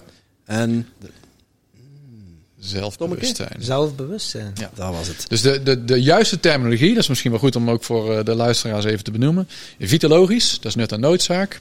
Dan heb je psycho of, eh, fysi- fysiologisch, dus dat is het fysieke component. Psychologisch, ecologisch en s- Mhm. Ja, filosofisch, sorry, Ja, filosofisch. het heeft dus allemaal ook zo'n schijf. beetje met, ja, hebt dus allemaal het holistische gedachtegoed is dan Ja. ook weer fysiek, emotioneel, mentaal, spiritueel. Ja, het, het heeft allemaal wel overlappingen ook allemaal. En het kind moet ook allemaal een naam hebben, hè. Waar, waar voelt u u goed bij? Maar het is wel mooi om het ruim te zien. Ik denk dat dat wel de boodschap is, hè, van de reguliere geneeskunde focussen zich op een symptoom en gaan dan, eh, ja, eigenlijk is dat een pleister op een houten been of zo. En Ja. eh, dan gaan ze dat fixen, maar ja, dan komt de, op, een laag dieper, gaan er andere organen eh, beginnen s- stagneren en ja, dan, dan begint de leidersweg eigenlijk. Ja, ja, ja, ja. En wat je zegt, hè, fixen. Hè, met, met een pil erin of met een operatie of whatever. We, wat dat betreft kunnen we met de wetenschap gewoon veel te veel. Terwijl, ehm, ja, volgens mij zit de- oorzaak ergens anders. En dus ook de oplossing ergens anders. Eh, en dat is niet met een pil te fixen. Dat, eh, Hey, Als mensen dit horen en ze denken van... Ja, mijn vitaliteit kan eigenlijk wel een boost gebruiken. Wat raad jij aan? Waar, waar zou jij mee beginnen? Nou, A, met een compliment. Dat ze dat dus voelen. Dat ze merken van, hé, hey, ik kan, kan wel een boost eh, gebruiken. Dat kan dus vanuit pijn of vanuit verlangen zijn. Hè? En ontvang het compliment ook. Ja, ja. laat maar binnenkomen. Ja, en, eh, en dan van daaruit gewoon samen gaan onderzoeken van hey, en wat zou voor jou een eerste kleine stap kunnen zijn om daar eh, een boost aan te geven. En dan samen gaan onderzoeken, is het op fysiek, mentaal, sociaal, spiritueel vlak. En ja, daar hebben we allerlei verschillende hulpmiddelen voor. Om er überhaupt daar het gesprek over aan te gaan. Kan eens een keer een magazine meegeven of een leuk artikel. Of ik kan ze mijn boek meegeven en dan een bepaald element eruit laten lezen. Er zijn natuurlijk allerlei manieren voor. Ja, ah, ja. Denk me aan wel iets, want ik heb een paar cadeaus voor jullie liggen. De, de luisteraars horen dat natuurlijk niet, maar ze zien het hier wel. Wacht, ze horen In dat doosje, Ze horen het wel, maar ze zien het niet. Nee, dat bedoel ik, ja. In dat doosje, die, dat is, dat is, dat is, eh, een van jullie beiden mag die openmaken. Die is voor jullie om, eh, om mee te nemen straks. Nu de eer, eind toch? dag. En als ze dan hebben van, eh, hey, hoe, hoe, hoe help je dan Kan het mensen? misschien filmen, jongen? Eh, Heb je een telefoon bij? Ja, nu, kan. nu, nu, nu, heb ik- wel spijt dat ik het doosje niet open doe. Ja. heb je een dubbelrol, dan ben je de... Oh, een stuk zeep. Ja, of je stinkt. Misschien keer wel wat. Het is een, een eh, doosje in een doosje. doos. Oké, Aan de voorkant zit een eh, magnetisch klepje. aan Die de kan open. voorkant. Ja, andere voorkant, daar ja. We, Ja, geven, we geven dit ook aan Tom, hè? ja, ja, ja. ja, Oké. Dan kun je hem openvouwen als een, en dan kun je het als een statiefje neerzetten. Wauw. Daar zitten dus eigenlijk de vijf elementen van de vitaliteitsschijf van vijf in. Aan de hand van vragenkaartjes. Mm. Dus mocht jullie een keer een, een, een, een ander gesprek willen. Volgens mij eh, hebben jullie dat helemaal niet nodig. Maar eh, is dit een leuke manier om eh, eens een keer een ingang te Ah, vinden. Om het over vitaliteit te hebben in de breedste zin. Psychologisch. Ik zal nu een keer een voor. Welke dingen heb je gedaan waarvan je achteraf spijt hebt gehad dat je er eh, geen nee tegen hebt gezegd? Ja, Klaas. Dat is een vraag van mij of van Tim? Ja, eh, Nee, dat is voor jou, hè? Oh, dat is voor mij. Oh, ik ben een gast. Oh, jee. Ik ben zoveel aan het lullen al, jongen. Of sorry, van mijn taalgebruik. Ik ben zoveel aan het praten al. Ahoeren, lullen. Horen, zeveren. Zeveren, ik heb ja. van alles al gehoord. Oké. Eh, waar heb ik spijt van gehad? Dat is de vraag, toch? Of niet? ja, waar Wow. dat je geen nee tegen hebt gezegd. Dus denk ja. Dat, eh, Dat is wel heel actueel voor Klaas nu, ja? ja. Ja, dat is wel heel actueel, ja. Ja. Maar of ik, dan, ik heb dan achteraf, ik weet niet, ik heb dan meestal vooraf spijt. Dan denk ik, oh, daar heb ik al eh, ja gezegd tegen iets. Maar dan blijkt het super leuk te zijn. En eh, even kijken. Mag ik, mag ik heel eerlijk zijn? Ja, tuurlijk. Hè? ja. Ik heb eh, eh, spijt dat ik het zo gepland heb vandaag dat in de ochtend deze podcast opgenomen wordt. Terwijl ik weet dat er hier in de ruimtes hiernaast van alles nog klaargezet moet worden. Dus ik word op heel veel dingen gechallenged op dit moment. In het loslaten. In echt in het hier en nu zijn. Terwijl ik soms een keer wat voorbij zie komen of hoor. Dat ik denk, oh, gaat dat goed? En omdat ik weet dat daar ik, eh, om één uur er eh, een hele hoop gasten hier eh, binnenkomen. En hopen dat het allemaal tip-top geregeld is. Dus daar had ik eigenlijk wel spijt van dat het zo gepland is. Maar ik heb het notabene zelf gedaan. Hè. Dus het is geen, geen verwijt naar jullie toe. Ja, ik zei het je al betrapt naar boven. Ik zeg, ik Ja, vind het knap dat je de podcastopname voor... eh, ja, ik ook. Maar ik denk, het, het ja. past ergens wel weer perfect, weet je. Want dan kunnen jullie de hele dag gewoon meenemen. Ja. Je, je hebt vandaag al die ervaring gehad. Eh, dus ja, het, het, het, het is ook gewoon soms zoals het gaat, zoals het gaat. Dus ik heb er ook geen spijt van. Vooraf denk ik, dat had ik gewoon vanuit mijn enthousiasme even weer anders moeten regelen, organiseren. En nu als ik eh, hier ben, ik heb een superleuk gesprek met jullie. En eh, het voelt gewoon mega goed. En eh, ja, dan is het ook oké, weet je. Dus, dus Ja. En die energieboost waarmee je straks het podium op gaat, dat dat had je niet gekregen anders. eh. Dat is zeker waar, ja. Dankjewel voor deze, deze mindset shift. Ja. Ach ja. Zo, eh, Ja, maar we hadden dan inderdaad van eh, de symptomen en zo, dat wel belangrijk is om de kern aan te pakken. Hoe vind jij de kern van het probleem? Hoe ga jij bij mensen eh, gaan graven om tot bij de kern te komen? Dat is een mooie vraag.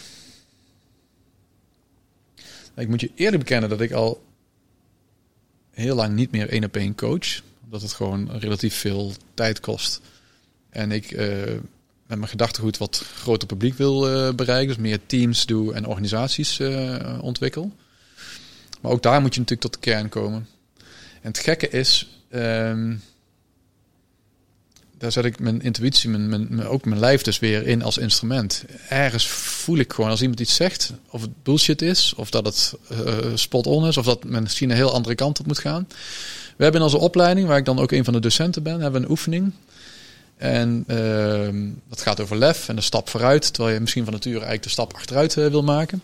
Dus, eh, het, het, thema is lef, is, is dus de stap vooruit in, in onze optiek. Ehm, en hebben we een pijl. En die pijl die wordt op de keel gezet eh, van eh, een, een student. En dan is het idee, net als bij Anthony Robbins over hete kolenloop, dat je gewoon het aangaat en eh, achteraf blijkt dat je denkt, hey, als ik tot dit toe in staat ben, als ik een pijl kan breken met, met mijn keel, hè, het zachtste plekje op je keel, dus je gaat letterlijk de stap vooruit maken en ik sta aan de achterkant met een plankje. En daar geeft iemand aan waar hij in het dagelijks leven tegenaan loopt, of waar hij zich zorgen over maakt, of waar hij angst voor heeft eh, in zijn rol straks als vitoloog. Eh, om dan die angst onder ogen te zien en de stap vooruit te maken. Nou, dat wordt natuurlijk helemaal opgebouwd. Er zit een filmpje aan vooraf. En we gaan echt met persoonlijke thema's aan de slag van de, van de, van de deelnemers. En daar heb ik niks anders als mijn lijf om in te zetten van... hey, de beweging die nu iemand maakt... is dit voor hem of haar de juiste, tussen aanhalingstekens, beweging? Want iemand mag ook een stap achteruit maken. En daarmee besluiten om eens een keer niet altijd maar de stap vooruit te maken op wilskracht. Want dat is iets wat die persoon namelijk al heel het leven doet. En nu eens een keer te beseffen van ik hoef het even niet te doen. Dus dan kan de stap achteruit, fysiek, kan de metaforische stap vooruit zijn in de oefening. En dan is het dus nog steeds eh, eh, de bedoeling, zeg maar, voor die persoon. En, en, en heeft bijgedragen aan, eh, aan, aan, aan de ontwikkeling. En in het- Heel mooi dat je dat ook benoemt. Ja, ja, het hoeft dus niet altijd een stap vooruit te zijn. Het mag dus ook juist een keer even een passende plaats zijn. En, eh, ja je, je eh, zegt net met die pijl, ik zie het ook voor me, dat, dat jij staat daar en die pijl staat tegen je keel. Ja, Als jij stap achteruit doet, wat gebeurt er? Die, die pijl valt op de grond. ja. En dan kan je dus denken, oh, dan heb ik het niet goed gedaan. Want het, het, het doel is toch om die pijl te breken? Nee, het doel is dat je gaat voelen van welke beweging wil ik maken. Ah, welke maak ik van nature, of misschien wel vanuit angst. En, eh, en hou je dus iets van stand wat je altijd al doet. Of mag ik dat nu doorbreken? Of ben ik van nature geneigd, kom maar op, ik ga als eerste, hup, ik ram die pijl er midden klaar en door eh, naar de volgende. Als, dat is wat je altijd doet, dan is het misschien nu wel eh, het doel eh, om dat eens een keertje niet te Heel doen. interessant, ja, want dan voelen. kunnen we zo een programmaatje beginnen af. Ja, als ik het niet doe, dan heb ik gefaald en, eh, ja, en noem maar op. Ja, ja. En dan komen alles de patronen, komen al die overtuigingen. En dan, en dan zie ik fysiologisch bij iemand en ik voel de energie van de ander. En dat is heel moeilijk te omschrijven, merk ik nu dus ook in, in zo'n podcast. Maar dat, als je dan aan mij vraagt, hoe, hoe kom je dan tot die kern? Ja, dat is intuïtie, dat is, een- dat is een gevoel. Ik zet mijn, mijn, mijn- mijn lijf dus in als instrument. En dan eh, als ik twijfel, dan ga ik daarop doorprikken natuurlijk en doorvragen. En, eh, Ja, mooi.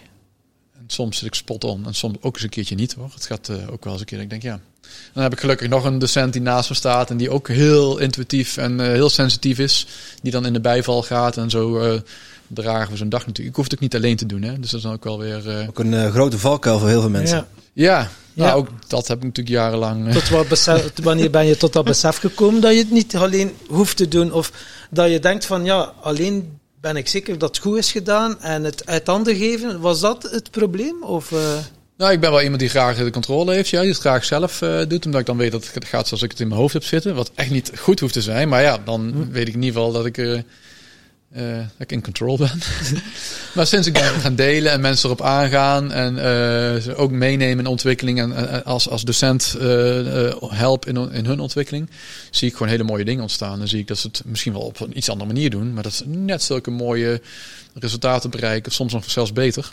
Dus wij leren ook binnen ons eigen team steeds van mensen echt hun talenten in te zetten. Nou, daar gebruiken we ook weer verschillende scans en tools voor. En we laten iemand gewoon leren en, en, en vallen en opstaan. En eh, ja. mooi proces. En die competenties, hè? Ja. Ja, die competenties eh, ontwikkelen. Ja. Ja. je kunt toch niet ervan onderuit van die vier stappen. Hè. Je, je begint, ja, je weet niet wat dat je niet weet. En dan, komt, oei, dan beseft je, oei, ik kan dat niet. En dan ga je gaan oefenen. Ah, ik kan het wel. Ja. Tot wanneer dat het onbewust bekwaam. Tot wanneer Ja. dat het automatisch, dat je er niet, ja, bij autorijden, bij ja, leren lopen. Ja, moesten we niet, bij de eerste poging dat niet lukte, dan we liepen. Gezegd dan, joh man, ik, ik doe het niet. Dat zou je mooi geweest. En iedereen zou je nog lopen, hè, liggen rondkruipen dan. Ja, ja, ja, ja. ja. ja. En wat me opvalt is dat mensen toch veel meer in staat zijn dan ze zelf denken. Dat we onszelf zo klein houden en zo begrenzen. Dat we allemaal zo kritisch zijn op onszelf. Terwijl als we eh, wat meer lef zouden hebben in, in de zin van fouten maken is onderdeel van het leerproces. Weet je, dat is gewoon, dat is een andere mindset hè. Van, oh, fouten maken mag niet. Heb ik het niet goed gedaan? Nee. Fouten maken is de eerste stap eh, in, in het leerproces, weet je. En, en let's go, we maken maar veel. En dan eh Ja. hoeven we we hoeven onze Maar denk je kinderen- niet dan eh, zo echt wel, hey, als ik het dan zo kan het misschien aan, dat dat allemaal zo al bewust is georchestreerd door een kleine groep mensen in het schoolsysteem, goed fout, fouten maken, dat, Ja, ja, ja. dat je zo bent geprogrammeerd en maken ze van ons moderne slaven, zodat we in het gareel lopen? Dat is wel heel hard en zwart-wit gezegd. Ja, daar is goed in. dan, doen we, dan doen we een hoop docenten tekort, denk ik. Maar in de kern is het wel zo, ja. Ja, Het is wel het Maar de resultaat. docenten kunnen er niet aan doen. Nee, Het is- Nee, het is, het is het resultaat. ja, ja. Wat, wat, wat, je, wat je dan ziet. Van, ik, ik, heb, in- ik ben in diezelfde valkuil getrapt. Ik ben naar school geweest en dan, dan ga je de wijde wereld in. Wat, wat, wat is het eerste wat je gaat doen? Is een baan zoeken. Ja, Ja, hoezo? Ja, omdat ik dat geleerd heb. ja dat is Baan, carrière en hè, dan heb je een auto en dan heb je een huis en dan heb je een gezin en dan heb je het goed voor elkaar. Top. Ja, Toch voelde ik dat er, ja, er, er ontbrak iets. ja. Leven. Ja, ja, ja, ja, ja, ja. En als je, als je dan in een bepaalde... Ja, ik wil het ook niet zo, zo zwart-wit zetten, want ik heb ook hele goede leraren gehad. Maar er zitten ook heel veel bij die, eh, die zou nog wel eens een motivatiecursus kunnen gebruiken. Ja, En, en dat breng je wel over op je kinderen en op je Zeker. jeugd. En die nemen dat mee, ja. dit is waar wij dus nu ook ons hart van maken. Kijk, we zijn in het bedrijfsleven natuurlijk heel actief met Vitalogisch. Dus wij helpen eh, organisaties om, om, om, om, om vitaler te zijn. Hè, en daardoor eh, meer van betekenis kunnen zijn voor de wereld. Alleen het begint natuurlijk veel eerder. We kunnen volwassenen repareren tussen aanstekens. Of we kunnen eh jongvolwassenen, kinderen, eh, al leren om gezondere keuzes te maken voor zichzelf. En niet omdat dat nou eenmaal is zoals het hoort, omdat papa en mama dat zeggen, of docenten vinden, of dat vriendjes en vriendinnetjes, of op Instagram, worden ze natuurlijk enorm beïnvloed. Maar wat kunnen die kinderen daarin zelf? En dat begint met een goed voorbeeld. Dus waar wij naartoe willen, is dat we naar een vitalogische school toe willen. In Nederland hebben we het concept de gezonde school. Dat kennen jullie misschien, ook in België of niet? Nee. Nee. Dan, dan, dan worden de scholen met subsidie eh, eh, vanuit de overheid eh, gestimuleerd om gezondere eh, eh, school te zijn. Dus eh, een gezonde kantine, dus een betere voeding. En het bewegen wordt gestimuleerd. Maar dat is dus heel erg nog steeds op die fysieke componenten gericht. Dus ik zou het te gek vinden als wij een aantal vitalogische scholen kunnen gaan creëren in Nederland. Dus ook dit kenmerk of dat keurmerk kunnen gaan krijgen, die erkenning krijgen van een vitalogische school. Waarbij leerlingen, maar ook docenten, maar ook ondersteunend personeel met meer energie de school uitgaan als ze binnen zijn gekomen. Dus dat ze weten van de schijf van vijf hè, of een ander integraal model. Dat ze weten aan welke knoppen ze moeten draaien. Maar dat ze daarmee ook een inspirerend voorbeeld zijn voor anderen. Dat ze ook die energie aanstekelijk laten stromen. Waardoor ze andere mensen ook weer positief beïnvloeden. Dat is wat ik eh, uiteindelijk als ultimate mission heb. Dus ja, eh, vitologie als woord in, de- in de Vandalen. Maar vitalogische scholen en misschien wel het vak vitologie. Of Ja. in ieder geval dat docenten daar het goede voorbeeld in geven. En goed tussen aanstekens. Maar dat is in ieder geval een inspirerend voorbeeld zijn voor kinderen. Want ik ben het met je eens. Sommigen staan er echt als een zombie voor de klas. Ja. En die doen al jaren, was, en die zijn kerstbomen aan het tellen, hè, noemt het dan. Die zijn nog zes kerstbomen aan het tellen en mogen ze met pensioen. ja, daar, eh, sorry hoor, maar dan ben ik... eh, eh, Nog drie keer pieken. ja, ja, dat, ja. ja, oh my god. En dan ben je toch kind, dan ben je jong volwassen en dan wil je toch gewoon... eh, school is er misschien niet al, eh, het allerleukste. Dan word je in een, in een keurslijf gepropt en dan staat er ook nog zo'n zombie voor de klas. Ja, jongens, dan... eh, Ja, ja, of motivatie, pittig eh, dan wordt het inderdaad heel pittig. ja. En dan eh, ga je ook niet geloven in jezelf, want je talenten worden echt wel ook niet gezien. Nee. Want jij moet zo zijn. En, Ja. dan, eh, ja. Ja. Jij bent ook naar school geweest. ja. Jij hebt dus ook bepaalde ervaringen meegenomen. Hoe, hoe is het jou afgegaan? We weten nu waar we, waar we nu zitten. Ja, ja, ja. Maar hoe, hoe, hoe is dat pad gegaan? Nou, ik was niet zo'n hele goede student.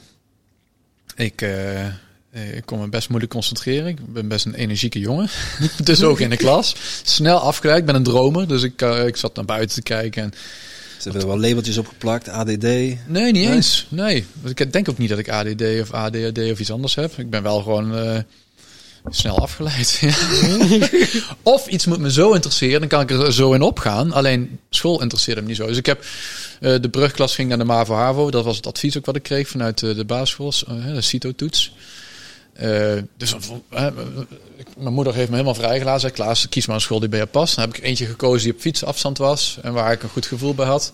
Maar dat was meer HAVO-VWO. Waar ik dan wel in mag stromen om te kijken van... Hey, als je het redt, dan mag je naar 2 HAVO. Als je niet redt, dan moet je naar 2 MAVO. Eh, nou, dat was het dus geworden. Dus ik mocht naar een andere school. Ja. Ja, ja. Mocht naar een andere school die wel MAVO aanbood. Want op die school kon ik dus niet blijven. En heeft wel een beetje een deuk... Voor, voor de Vlaamse luisteraars is het een beetje vergelijkbaar met ehm, ja, secundair en dan eh, beroeps of eh, wetenschappelijk. Ja, ja, ja, ja, dat klopt. Ja, ja, Ja, dat klopt. Ja. En inmiddels is het schoolsysteem in Nederland ook veranderd hoor. Dus eh, het was in ieder geval een wat lager niveau eh, dan eh, wat ik waarschijnlijk mogelijk aan zou kunnen. Maar gewoon, ik vond andere dingen veel interessanter. Laat mij maar lekker buiten spelen en naar vogeltjes kijken. En, dus het is niet zo dat ik de competentie niet voor had. Ja, nou ja, het leervermogen niet, maar wel het aandachtsvermogen wat gewoon ontbrak. Uiteindelijk wel de MAVO helemaal afgerond. Ook wel een keertje blijven zitten.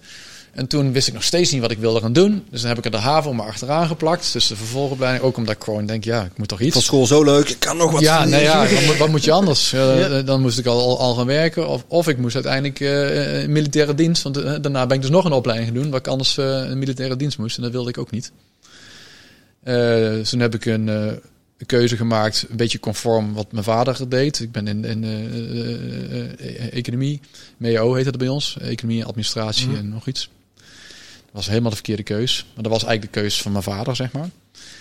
Ik denk, ja, wat wil ik nou eigenlijk zelf? Dus toen ben ik gestopt met die school. Toen zei mijn moeder, Klaas, allemaal leuk en aardig. Maar je gaat hier niet hier nu thuis eh, hier een beetje op de bank gaan zitten. Je gaat wat doen. Eh, Ik, ik hoor wat je plan is en dan pas mag je stoppen met school. Dus de vaat was er buiten gegooid. ja, nou ja, bij wijze van. We hadden die toen niet eens. Maar eh, ik ben toen op een zeilschool eh, gaan werken. Waar ik al eh, eh, in, de, in de zomermaanden zeilles gaf. Ik ben ik toch gewoon een half jaar gaan werken toen ik gestopt was met school. En dat was in Zeeland. Ik hoor dat je uit Zeeuws-Vlaanderen komt. Dit was aan, Ja. aan de overkant, Walcheren. In, eh, in Veren. En daar heb ik voor het eerst ervaren wat stilte doet. Want er was verder niks, dat was buiten het seizoen. Ja, dat is veer, hè? Ik zat er in een caravannetje, in de kou. En eh, bedacht van, wat wil ik nou eigenlijk echt? Dus daar heb ik, eh, dat was eigenlijk een soort van retreat. Nou, toen heette het allemaal nog niet zo. Maar ik had een moment voor mezelf, een half jaar gegund... om eh, echt te kiezen wat ik nou echt wil. En waar word ik nou gelukkig van? En ik werd gelukkig van bewegen, van, van sport. Dus daar heb ik de keuze gemaakt om of de SIOS of de ALO te gaan doen. De Academie voor Lichamelijke Opvoeding. En bij allebei was ik toegelaten. Dan moest je toelating doen en een sportdag en noem maar op. Ik denk, ja, waar ga ik nou voor? Ga ik nou voor een MBO of ga ik voor een HBO? En daar eh, heb ik mezelf wel echt toe moeten zetten om die HBO aan te gaan durven aan te gaan doen. Want ik was niet super zelfverzekerd of ik het wel aankon, cognitief, De hogeschool. hogeschool. Ja, ja. Maar ik voelde wel dat dat de opleiding was eh, die ik moest gaan doen. En eh, ook omdat ik wel zie dat heel veel ALO's gewoon op goede plekken in het bedrijfsleven terechtkomen. Niet per se altijd voor de klas hoeven te staan, want ik wilde geen docent worden. Ik wilde wel iets met organisatieontwikkeling en Geen ambitie om sportleraar eh, te worden. Nee, dat was niet mijn ambitie, nee. Maar eh, die, dat zijn wel mensen die goed kunnen organiseren, die overzicht hebben, die teams kunnen creëren. Dus het zijn allemaal wel competenties die je leert, die je gewoon in het bedrijfsleven ook eh, wat mee kan. Dus ik heb de, de HBO eh, eh, gekozen. Ik had 13 hertentamens van de 14. het eerste jaar. ik denk, oh my god, dit gaat hem niet worden. Ik zat in een veel te leuk studentenhuis met allemaal uitgaan. En ik, eh, helemaal ontdekt natuurlijk. Ja. Dus ik denk, ja, oké, ik kan nu door blijven gaan zoals ik nu ga. Dan moet ik daar van school af en dan wordt het helemaal niks met me.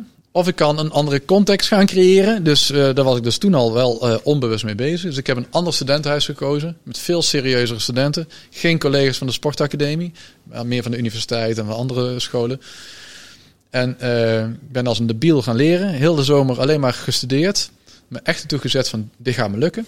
En toen had ik eh 11 eh hertentamens gehaald van de, van de 13 die ik nog moest doen. Dus ik mocht blijven. En eh, eh, daarna het tweede, derde, vierde jaar was een lachertje. In één keer had ik de smaak te pakken en bleek ik gewoon super slim te zijn. En als het me maar interesseerde en een bepaalde manier van, van, van denken ontdekt had of zo. Wa- wa- Waar kwam dan die plotse commitment shift vandaan? Ja, goede vraag. Dat weet ik eigenlijk niet. Eh, eh, ik wilde niet falen, denk ik. Ik wilde dat dit een succes werd. Ik, eh, ik had geen ander plan. Er was, er was gewoon geen plan B. Dit was het gewoon. Dit moest het gewoon worden. Dus eh, dan maar vol ervoor gaan. En even eh, heel de zomer alles aan de kant. En, en, Het was niet zo dat je bang was eh, om thuis te komen van oeh, ik heb dat. Nee, dat was, eh, het zat Nee, veel dieper. niet. Het was echt wel, het kwam van het binnenuit. kwam Van, echt van binnenuit. Ja, dit Ja. moet gewoon een succes Ja. gaan worden. Want eh, dit, dit, dit, dit, dit, dit- ik, ik, ik zou niet weten wat ik anders moest doen. Dit, dit was gewoon mijn plan. Ja. Dan is opeens vallen al andere opties weg. Ja. ja, er waren gewoon geen andere opties. En die had ik ook niet nodig, want dit moest hem gewoon worden. Dus ik, ik heb ook niet... Ik heb meestal geen plan B. Als ik ergens voor ga, dan ga ik ervoor. Ik geloof, dit is wel interessant, want ik geloof ook namelijk dat als je een plan B hebt, dan geloof je eigenlijk niet in het eerste plan. Ja. Dat is misschien wel heel kort door de bocht. Voor mensen die misschien veel verder vooruit denken en allerlei opties open willen houden. Maar is misschien ook wel waarom ik als ondernemer nu best succesvol ben. Dat ik, ook, ik ga er gewoon vol voor. Er is Ja. geen, eh, geen ander plan. Dit, dit moet hem gewoon worden. Ja, wij kennen dat ook. Ja, Ja. oké. We, we- die missie ook met onze podcast. Wij, Ja. wij kunnen niet anders. Nee. Nee. Het, het, het gaat ook niet anders. En dan is die eerste C die je noemde, hè, van de drie. eh, Je, je, je zegt net van, ik heb mijn st- studentenomgeving, ander studentenhuis. Je hebt eigenlijk context veranderd. Ja. Eh, de commitment was, was opeens, laaide Die enorm hard op. voelde, ja, die voelde ik aan alle kanten. Ja, en dan voel je dat die C, die competenties C, dat die eigenlijk onbelangrijk wordt, omdat dat bijna vanzelf gaat. Als je je context aanpast en je, en, je, en je hebt commitment, dan ben je ook bereid om die competenties te leren. Exact. En dan gaan ze erin. En dan ga je de boeken in, dan ga je eh, eh, van alles erbij pakken om die competenties te En dan ontwikkelen. blijk je heel competent te zijn in studeren. ja. Maar dan zit dus wel in dat innerlijk vuur wat aange- aangewakkerd moet worden. En waarvan je voelt. En dan was dat dus een noodzaak op dat moment. Van hey, nu moet het gewoon gaan gebeuren. En dan, eh, dan ga je er, ja, in, in dit geval geen keer vol voor. Ja. Dat Nou goed, dan krijg je een papiertje, dan noemen ze een diploma. Dat is eigenlijk niks waard. Eh, sta ik je heb het nooit ergens over laten zien. Nee, nee, nee, dat is echt, dat is echt niks waard. Nee. Voor degene die zich daar afvragen van... Maar je hebt daar ergens wel iets in jezelf ontdekt. Ja. Dat, namelijk dat je, dat je het wel waard bent, dat je wel dingen kunt. Dat je helemaal niet zo'n slechte student bent van het leven. Dat klopt, ja. Het heeft me wel zelfvertrouwen gegeven, toch. En het was gewoon een hele gave opleiding, hè. Dus eh, dat eh, vooropgesteld. Dus ik kreeg er gewoon energie van. Maar toen heb je Ja. dat papiertje. Maar ja. En toen, ja, eh, eh, ja dan, dan moet je inderdaad gaan werken, zoals je zegt, hè. ja, tenminste, dat was een beetje de, de norm. En moest ik wel, want ik had gewoon een studentenleven. eh, en dus ook geen financiële eh, eh, Veel leven, weinig achterban. geld, ja. Ja. gewoon altijd rood staan. Mijn ouders die eh, eh, daarvoor al gescheiden waren, dus eh, ook dat was financieel gewoon, was het broekriem aanhalen. En dus ik heb het ook allemaal wel zelf moeten doen en zelf moeten betalen. Dus ik had een, bijbaan tijdens mijn studie. En daar ben ik eigenlijk een beetje blijven plakken. Die toenmalige eigenaar die zei, Klaas, je, gaat er niet voor de klas staan nou of een ander, ander baantje zoeken. Je hebt die super naar je zin, blijf gewoon hier werken. Ik geef jou gewoon het salaris dat je normaal voor de klas ook zou verdienen. Want het salaris van een startende docent op, op, op HBO, HBO-niveau, eerstegaans leren, is eigenlijk best goed. Dus dat krijg je van mij. Dan blijf je gewoon lekker je snowboards verkopen, skis verkopen, kitesets eh, verkopen. Dat vind je leuk. Ga je in de zomer, want ik was toen eh, eh, topsporter. Ik was toen eh, eh, op hoog niveau katamaranzeiler. Blijf je dat gewoon lekker doen in de zomer. In de winter draai je gewoon dubbele uren.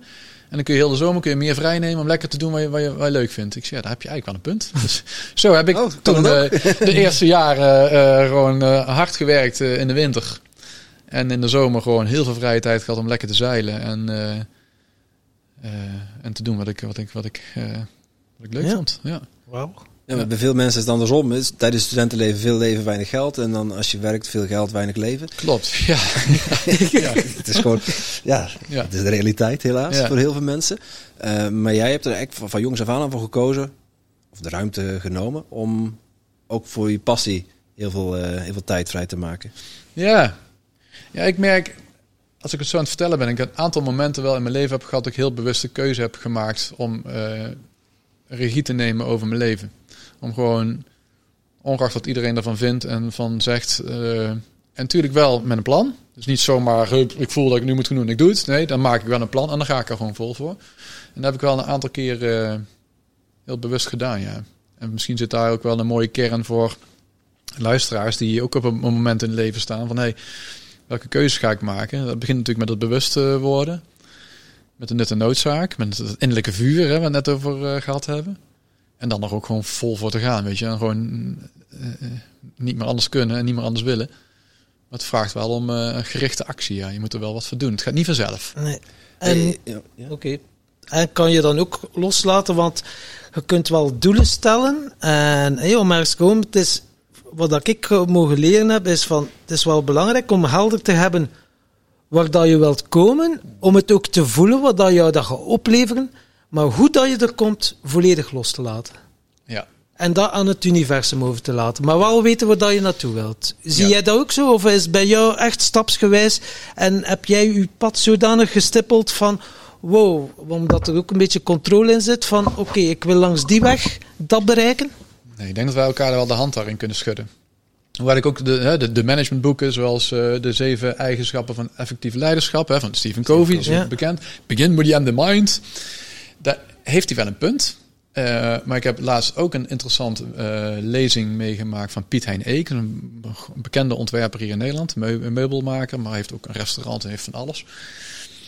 En die heeft in, dat, eh, in die masterclass gezegd van ja, ik, ik, heb, ik stel mezelf helemaal geen doelen. Want als, ik, als, als ik dat ga doen, dan ga ik mezelf namelijk, een enorm creatieve geest, dan ga ik mezelf beperken, want dan is dat waar ik naartoe ga werken. Dan had ik nooit een restaurant gehad nou, en met een, een, een congrescentrum en noem maar op. Want dat, dat had ik mezelf nooit kunnen bedenken en ten doel kunnen stellen. Dus er zit iets tussenin. Ik geloof wel in, eh, eh, in iets eh, visualiseren, zodat je het kan manifesteren. Dus als ik voor mezelf iets voor ogen heb, hè, een, een bepaalde droom of iets, een, een- plaatje, dan, eh, dan, dan kan je daar ook naartoe bewegen. Maar ik ben het helemaal met je eens. Hoe je daar dan naartoe gaat, en dat kan linksom, rechtsom zijn, dat kan met een rechte lijn, dat, dat maakt natuurlijk niet uit. Dat pad kan veel mooier zijn dan dat jij zelf ooit had kunnen bedenken. Ja, ja. Dat klopt. Ja, Alleen dus- waar ik nou nog ja. moet leren is genieten van die reis in plaats Ja. van eh, al naar die bestemming willen zijn. Want ik ben dan ook al iemand die heel snel eh, het wil bereiken. On to the next. On to the next. En door, ja. Ja, dus dat is wel iets wat ik mezelf mag gunnen. Hè. De reis is de bestemming. Dus ik ken al de tegeltjes wijsheden, maar om ook echt te doorleven Ja, ja, en te ja, voelen ja. en daar geduld voor te hebben, Ja. dat is misschien niet eh, een talent van me. Ja, die snap ik inderdaad. Ja. Want ik heb het zo meegemaakt met mijn marathon. Ja, ik stopte met drinken. Oké, ik ga nu een marathon lopen. En ik zag mij met die gouden medaille. En dat was het enige dat mij interesseerde. De, de obsessie. Yes, als ik dag aan dag aan mijn leven veranderen. Ja. En gaat, je hebt ze dan. Maar ja, na twee uur is het weg. Ik had weer geen doelen meer. En dan, als ik er nu op terug... Waarom heb ik niet genoten van die eerste mijlpaal? De eerste vijf kilometer Ja, dat ik loop. ja, ja, ja. En dat, en dat is uw dat trainingsschema.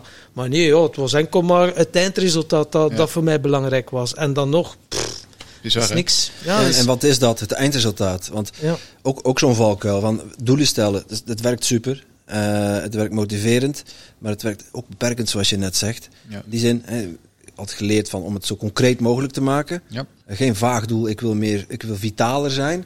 En leg dan uit wat dat dan is voor jou. Smart, wat hè? betekent dat? ja. Ja, ik eet drie keer per dag, eh, ik eet drie maaltijden per dag en ik, ik eet drie keer natuurlijke voeding. Dat is concreet. Ja, ja.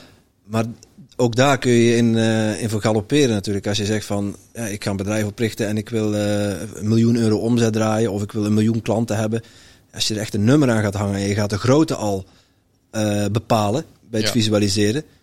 Ja, ergens goed, omdat je een intentie plaatst en dus je, je aandacht ook. Mhm. Voor ons maakt het wel wat uit als wij een festival organiseren, of het voor 100 man doen of voor 1000. Ja, lijkt me wel. Logistiek, logistiek vraagt het andere aanpak. En. Voor, jou, voor jouw dag van de vitalogie hetzelfde. Als er 20 man komt of er komt 120 man, ja, dat scheelt nogal in, Vraagt eh, in de ruimtes Ja. en locatie. En ja, dat klopt. Ja. Maar is het ook oké als er 80 mensen zijn? Ja. Is het ook oké als er 150 zijn? Eh, Dat is dan... Ja, het is wat je wil bereiken, ook daar dan weer mee. Hè? Dus is je doel eh, zichtbaarheid en veel bereik, of is je doel kwaliteit en dus met minder mensen, maar wel hele persoonlijke mooie gesprekken zoals wij nu hebben. En daarmee mensen te inspireren. Dus dat zijn altijd wel mooie afwegingen. En eh, ik heb zelf nooit een doel gesteld, en zeker niet in euro's of in een aantal eh, collega's of in. ehm, Nee, ik, ik, ik wil gewoon het gedachtegoed wereldkundig maken in Nederland en België. Dat, Ja. en, en hoe, ja. Daar, daar zijn al deze dingen ontstaan. Dus we hebben een, een training aan het viesbureau. We hebben een post-HBO-opleiding, de Vita Academie. We hebben een beroepsvereniging. Dus het beroep vitoloog is ook een officieel beroep. Hè. is ook erkend door het ministerie van SZW. We zijn ook opgenomen in allerlei loopbaanontwikkelplatforms. Dus er komt ook naar boven. Als iemand zegt, hey, ik zou iets die kant op willen. Dan, dan komt ook het beroep vitoloog naar boven. Het lijkt wel serieus te worden. Ja, we hebben een boek, we hebben een magazine. Eh, het, het, is, het is wat dat betreft echt bizar wat we gecreëerd hebben met elkaar eh, de afgelopen jaren. En eh daar begin ik pas de rust voor te vinden om er ook echt van te genieten. En eh, zo nu eens even terug te kijken. En ook, eh, ook dit soort vragen die jullie stellen eh, helpen mij ook om even weer eh, met trots eh, terug te kijken wat we eigenlijk tot nu toe gecreëerd Maar hebben. ja, dat is nu, maar je zat nog altijd in uw skiwinkel, hè? Eh, In de winter. Wat gebeurt? Wat is er dan gebeurd? Ja, ja, ja. Nou ja, wat is daar in de tussentijd gebeurd? De volgende dag werd ik wakker en had ik een boek. eh. Ja, nee. nee want ik, nou praat ik over, eh, is het, eh 20 jaar geleden al. Hè? Dus eh, ben natuurlijk inmiddels al 48. Hè? Dus dat is ook niet normaal hoe snel de tijd gaat. Welkom in de club. Ja, Ja, ja. 75. Van 74, vijf- Ah, denk ik, 74. ja. Oh, oh, oeh, oude zak. Oeh, oeh. 47 ook. Ja. Nou ja, die skiwinkel heb ik gewoon een tijd lang eh, gedaan. Want dat vond ik gewoon superleuk. Alleen dat bedrijf werd overgenomen door een grotere organisatie, door Hout Brox. Ik weet niet of je het kent. Die hebben wat meerdere fashion eh, warenhuizen in Nederland. En die hadden ook een sporttak, Intersport. Hè? Eh, Ah, ja, ja. Houtbrox Intersport. En die, daar werden wij door overgenomen. En zo ben ik eh, bij die grote organisatie op de inkoopafdeling beland. Die zei, ja, wat je nou in de winkel te doen, joh? Je moet, hè, met jouw kennis en met jouw ervaring, dat moet bij ons op inkoop. Dan hebben alle winkels daar profijt van. Dus dat heb ik toen gedaan. En toen werd ik daar aangesteld als commercieel directeur. Omdat er een wisseling was van de wacht. Ze hadden er drie versleten in, eh, in twee jaar tijd. Dus ze zochten nog gewoon een jonge hond die eh, daar de karren ging trekken. En die voor verbinding kon zorgen. Want er, er was zoveel onrust op de vloer. Of ik competent was of niet, maakte ze eigenlijk niet uit. Ik ze zocht eigenlijk gewoon een verbinder die gewoon weer de schoen erin kon brengen. Ik verdiende 1900 euro per maand, weet ik nog. Dat is echt eh, voor een commercieel directeur verantwoordelijk voor zeven, zeven grote winkels van 3000 vierkante meter. Echt een topsalaris. ik heb anderhalf jaar lang helemaal de tering gewerkt. Ik zat echt bijna tegen een burn-out aan toen. Toen mijn vrouw zei, Klaas, waar ben je in mee bezig, man? Ik zei, ja, ik, ik had zo'n enorm verantwoordelijkheidsgevoel. En ik had echt het idee dat ik hier eh, wat, wat te doen had. Nou, toen bleek de opdracht uiteindelijk dat het gewoon verkoop klaarmaken was. Dus dat was dan de schaduwopdracht waarvan ik niet op de hoogte was. En dat heeft me wel ontzettend geraakt toen. En ik, ik, ik, en toen heb ik ook gestopt, mijn baan opgezegd. Ik had geen ander plan op dat moment. Ik zei, het enige wat ik weet is dat ik dit niet langer moet doen. En eh, dan ontstaat het wel weer. En dan zie ik wel wat op mijn pad gaat komen. Maar je bent niet gaan zitten huilen in een hoekje. Nee, nee, nee, zeker niet. Ik was eh, opgelucht. Nou, ik heb wel tranen gelaten bij, eh, bij de directeur aan tafel. Dat ik zei, jongen, dit, ik, ik geef de job terug, want eh, ik kan het niet meer, ik wil het niet meer, het voelt niet goed. En eh, ik, ik, ik, ik ga even de rust pakken weer. Dus even weer dat bezinnen, hè, weer Ja. even stilstaan. En toen kwam weer van alles op mijn pad. Weet je, werd ik gebeld. Oh, ik wil dat je thuis zit. Nou, zo ontstaan er weer allerlei gesprekken met kopjes koffie of kopjes thee of whatever. Toen ben ik bij Run Today terechtgekomen, een hardloopketen in Nederland. Ook weer opnieuw op de inkoopafdeling, want ik niet zo'n hele verantwoordelijke job wilde. Ik wilde gewoon even weer gewoon mijn eigen, mijn eigen ding. Ja. En eh, dat was zo'n gave organisatie. Er zat zoveel energie, maar er was zo weinig geregeld achter de schermen. Dus ik kon er echt van betekenis zijn op processen, op structuur, op, op concept, op, op eh, hoe die winkels eruit moeten zien, welke merken. En die vrijheid kreeg je ook. die vrijheid kreeg, ik kreeg carte blanche van die, van die eigenaar. Wauw. Die zei, Klaas, gaat me gewoon doen. Dus ik heb altijd in bedrijven gewerkt alsof het mijn eigen bedrijf was. Uiteindelijk kreeg ik die kans ook om het over te nemen. Dus die toenmalige directeur, hè, ik heb daar eh, vijf jaar gewerkt, die zei... eh, eh, toen ik terugkwam van wereld... Oh, er zit nog een wereldreis tussen trouwens, sorry. ik ben nog een jaartje door, Tussendoor. door Ja. Midden- en Zuid-Amerika gereisd, in Antarctica. En daar wel al... da- Antarctica. daar is misschien eigenlijk al op, op de top van de berg al de, de basis gelegd voor wat ik nu allemaal aan het doen ben. van waar ik nou echt gelukkig van word. Maar er moest wel geld verdiend worden ook weer. Je, dat is ook gewoon even de hele... De, dus ik ben daar, eh, toen ik terugkwam van reis, eerst nog bij Rent a Day teruggegaan. Om daar nog af te ronden wat ik nog af te ronden had. En om gewoon weer even mijn, uh, mijn banksaldo weer een beetje een, een, boost te kunnen geven. Want een jaar lang reizen zonder inkomen, dat hakt er best Ja. in. Maar... eh, en toen kreeg ik de kans om het over te nemen. Een paar maanden onderhandeld met eh, de eigenaar. En eh, mijn ego zei, yes, unieke kans. Mijn vader, die toen nog leefde, zei, Klaas, moet je doen. Dit Dit- moet je deze, doen. dit krijg- deze kans krijg je nooit meer. Al, eh, iedereen in mijn omgeving zei, wauw, wat gaaf. En hoe, hoe dichter het bij de, de- het altaar kwam, hè, met het daadwerkelijk tekenen. Financiering helemaal rond, echt een miljoenen schuld aan mijn- aan mijn- aan mijn- aan mijn- aan mijn nek. Ik ga het niet doen. En... ik had geen plan B, dus ook weer. Maar ik wist in ieder geval, eh, mijn lijf gaf van alles aan. Dit Intuïtie. Ja. moet je niet doen. Dus ik, eh, ik heb het niet gedaan. Tot grote frustratie natuurlijk van de toenmalige eigenaar. Wat ik ook echt begrijp. Maar het voelde gewoon niet goed. Ik kan het gewoon... eh, ik kon het gewoon niet doen. En eh nou, nog uiteraard netjes een paar maanden uitgewerkt. Maar op een gegeven moment merk je, ja, dan is het ook wel de, de liefde is over. Ja, En dan ja, moet je ja, gewoon- dan klaar. is het, dan is het eh, klaar, dan moet je eh, eh, stoppen. Dus de verkering is over, moet je alleen de Verkering is over, regelen. ja. regelen, ja. En netjes, eh, netjes alles afhandelen en overdragen. En toen weer even een paar maanden gewoon weer even helemaal niks gedaan. Wat wil ik nou echt? En in de tijd dat ik eh, commercieel directeur was, een enorm netwerk opgebouwd. En ooit een keer wat een trainingsbureau ingehuurd. En die heeft altijd eh, al een keertje gezegd, Klaas, als jij hier weggaat, dan wil ik jou als trainer. Volgens mij, eh, jongen, ik zie jou dat doen. Dat, dat, jij, jij wordt een hele goeie. Ik zie ze, begin ze ook eens binnen te vonken. Ja, dus ik heb hem toen opnieuw eh, eh, maar even benaderd van hey, hoe, hoe, hoe staat het met jouw franchise? En heb je nog goede trainers nodig? En eh, kunnen we eens een keer eh, praten? En uiteindelijk was de klik er nog steeds en heb ik me daar ingekocht als partner. En zo ben ik in het trainers consulting vak gerold. En dat is inmiddels eh 13 jaar geleden. Daar voelde je als een vis in het water. Daar niet helemaal. Nee? Nee, jawel, in eerste instantie. In, in, het met- trainer, in het trainersvak. in, wel, ja. ja, ja, ja. Maar bij de club uh, het was allemaal zo gericht op het resultaat en op uh, feedback geven en ontvangen en communicatie en sales. En ik denk, ja, dat is allemaal leuk. Maar uiteindelijk gaat het om energie. Hebben mensen de energie om die extra stap te zetten voor de klant of voor elkaar of voor zichzelf überhaupt? Dus daar kwam vitaliteit eigenlijk om de hoek kijken. En uh, toen ben ik alles terug gaan relateren naar alles wat ik op dat moment al deed. Terug relateren naar levensenergie. Zo is de schijf van vijf eigenlijk ontstaan. En alle programma's die we op dit moment doen, alle workshops, alle trainingen, alle masterclasses zijn allemaal gericht op levensenergie. Toch ook zo mooi dat het universum wel allemaal die ervaringen heeft gegeven die je nodig had om dat hier uit de grond te laten komen. Wat dat, dat je allemaal ja. nodig. Ja. ja, er zijn genoeg signalen geweest, ja. En de vraag is even, wat doe je daarmee? Hè? Het, het, ja, ik wil het niet te vaag en te spiritueel maken, maar ja, ik weet dat jullie daar ook in geloven. Maar het universum heeft gewoon een plan voor je, weet je. Die, die geeft constant signalen. Alleen we zijn geneigd om in de red race of life gewoon maar door te gaan en niet naar te luisteren. En of het dan het lichaam signalen geeft of, of uh, ja, de, de, de, de signalen die de natuur ingeeft. Als we maar door en door en door gaan, dan, dan ben je daar helemaal niet uh, uh, merkzaam op, weet je. Dan, dan zie je het niet. Dus daar is die verstilling voor nodig, het vertragen. En de natuur. Ja. En uh, iets van bewegen, weet je, gewoon. En dat hoeft niet hoge impact te zijn. Nee, juist wandelen of kanoën of suppen, roeien of whatever wat je leuk vindt. En het liefst dan in de natuur. Dat, dat gaat wel voor dat soort inzichten leiden. Heel mooi. En uh, ja, want om jou, ja, je bent altijd bezig om jou tot, uh, ja, tot stilstaan, of om in stilte te kunnen gaan. Hoe hebt, uh, was dat een proces ook? Want als je, je, ik kan mij wel voorstellen dat je in het begin waren we vooral altijd in die do-modus, do-modus. Maar zo minder in de zijn-modus, even... Ja, ja, doen en zijn is wel een... Uh, heb ik een beetje een haat-liefde verhouding mee.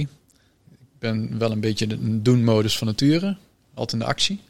En zijn moet ik bewust creëren. Moet ik bewust voor, voor, voor, voor tijd voor inruimen. Want anders is dat het eerste wat eigenlijk van mijn to-do-lijstje afgaat. Ja, ja, ja, ja, Dus ik, ik, werk inmiddels met een to-be-lijstje. Een to-be-lijstje, Ah, ja. ja. Wow. Mooi. En ik heb ook uh, t-shirts van Nike heb ik uh, verbasterd. Van, want het was eigenlijk altijd mijn, mijn, mijn quote. Vond ik zo'n vette payoff van een merk, jongen. Wauw, we, we, doen het zo goed. Maar het is allemaal wel weer doen, hè? Het is Just allemaal weer actie. do. Just do it. Mm. Dus ik heb nou uh, een t-shirt van Nike. Heb ik Nice van gemaakt. Met de swoosh is dan een, een, een glimlach. Met een, Eh, dat is dan echt zo'n smiley. En daaronder staat eh, Nice, just be it. Dus meer van doen naar zijn. Dat is volgens mij wel eh, waar we naartoe mogen. Ja. Website heb ik al, weet ik voor hoe lang geleden, of die domeinnaam geclaimd. Daar wil ik nog steeds mee, van doen naar zijn. Dat, dat, dat, daar gaan we misschien wel een keer een event voor omheen eh, bouwen. Want die Nou, doenmodus, kunnen, misschien kunnen we samen iets laten ontstaan. Ja. Die doenmodus kennen we wel. Maar Ja. laten we wat meer naar die zijnsmodus zijn. Ja. Daar ontstaan de, de, mooiste inzichten. Ja en nee. Hmm, Want ik heb ook wel ervaren dat met alleen maar zijn ontstaat er niks. dat klopt. Maar dat, dat doen komt daarna alweer. Ja, dus daar ben ik het mee eens. Ja. Als, je, als, je, als je echt, als je, als je bewust bent van, van je potentieel, je bent je bewust van wat je hier te doen hebt, Ja. en je weet wat je hier te doen hebt, dan gaat het vanzelf. Ja, dat Een is boom het. groeit ook vanzelf. Ja, En een boom wordt geen paardenbloem. nee. No way dat hij een paardenbloem wordt. Dat kan heel hard zijn best doen om een paardenbloem te worden. Dat gaat hem niet lukken. Ik zit even naar jouw metafoor. Ik zie, ik zie het dan meteen voor me. Nee, dat, Dat gaat niet. dat gaat niet. worden. Die boom wordt een boom. En die wordt ook zo groot als dat hij bedoeld is om te worden. Ja. En ik denk dat het met de dingen die wij creëren als mensen, dat het op dezelfde manier gaat. Ja. Alleen, daarom zeg ik, het is niet alleen zijn. Dat, Nee, dat, nee, dat nee, begint nee, het. Nee, nee, nee, nee, klopt. het is ook doen, klopt. maar Ja. de, juiste dingen doen. Het is en-en. Het is niet en-of. Alleen waar ik, dus, eh, zeker als ik jou nou zo hoor zeggen, wat ik denk dat de wereld op dit moment nodig heeft, is juist meer zijn. Omdat we zo in dat Mm. doen-modus zitten. Daar, daar, daar, ik vertrouw erop dat dat wel komt, weet je. We moeten inderdaad niet in die zijnsmodus blijven hangen. Mm. Het, is, eh, het, is, eh, het is er beide. Het is licht en donker. Nee, maar je, je hebt doeners en die- zijn doeners en denkers. ja. En men, men- of mensen die, die heel eh, die zichzelf spiritueel ontwikkelen, eh, die worden monnik, die gaan ergens op een berg eh, Ja. in, een, in een oranje gewaad zitten, zitten mediteren en brandnetelthee snuiven. ja. Alleen. je bent heel visueel ingesteld. Ja, voor. En dan- dan heb je mensen die, die zijn helemaal er heel totaal niet mee bezig en die gaan, die gaan over lijken en die doen alleen maar. Ja. Ja, als we die twee werelden kunnen samenbrengen. Ja, sowieso mooi. Sowieso mooi. En daarvan van leren. Maar ik vraag me nu iets af. Want wat, je zo aan het vertellen bent. Over die monnik. Wat manifesteren zij door alleen maar te zijn? Wat doen zij, en dan gaan we misschien heel vaag maken, in trilling, in frequentie voor de wereld. Door juist niet te doen. Wat creëren zij? Wat, wat, wat wordt er gerealiseerd door paardenbloementhee te snuiven? En door gewoon alleen maar te zijn. Ja. Ik denk dan ook, ja, Mooie is een vraag, intentie. Hè? Goeie vraag. Het kan misschien ook een vlucht zijn hè, voor er op die een berg te gaan zitten. Dan ze geen zin hebben om deel te nemen aan de, aan de samenleving. Ja, ik weet het niet. Ik heb Het nooit spiritueel monnik, eh, ego. Dus we hebben er ook heel veel, hè, die zijn spiritualiteit gebruiken ja, als, als drugs of als, Als eh, om, eh, om, Ja, om ja, u ja, te ja, verdoven. Ja, ja, Zo ja, zie je toch ook wel een, een beweging. Als On to the zo- next, on to the next, on to the next. Ja, Ook ja, eigenlijk weer ja. hetzelfde patroon. Dat is wel wat, doe je, wat doe je met die kennis die je vergaart? Of dat doe je met die, met die... Als je dan leert wie je zelf, wie je echt bent, diep in je kern. Wat doe je er dan mee? Mhm, Laat je het daar zitten? Of laat je, ga je er ook weer iets moois mee creëren? ja. En ik geloof heel hard dat wij gemaakt zijn om mooie dingen te creëren.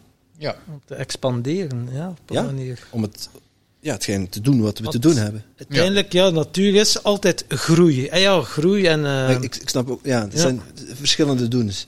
Ja, Niet doen om te doen, maar doen omdat je weet wat je te doen. Doen omdat je niet anders kan. Maar soms moet je ook eh, doen, moet je soms ook zijn, omdat het leven ook circulair is. Het is elke keer een cyclus dat zich herhaalt. En je gaat altijd een keer die laag dieper.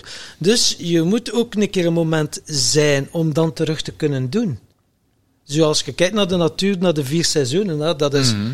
eigenlijk een voorbeeld. Ja, die een boom denkt niet, oh, nu ga ik een keer wat loslaten. Zie. Ah, nee, doet dat vanzelf. Ja, zijn bladeren loslaten. Die hoeft er niet over na te denken.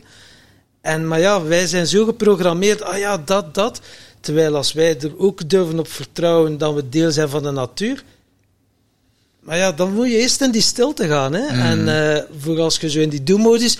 Haha, want stilte, dat is juist het spannendste van allemaal. Het niets doen. Dat is gewoon fucking spannend. Ja. Daar heb ik heel lang tegenaan gelopen. Ja, ik verdoofde mij dan wel. Oh ja, ik ben een sociaal, ik wil altijd met andere mensen zijn.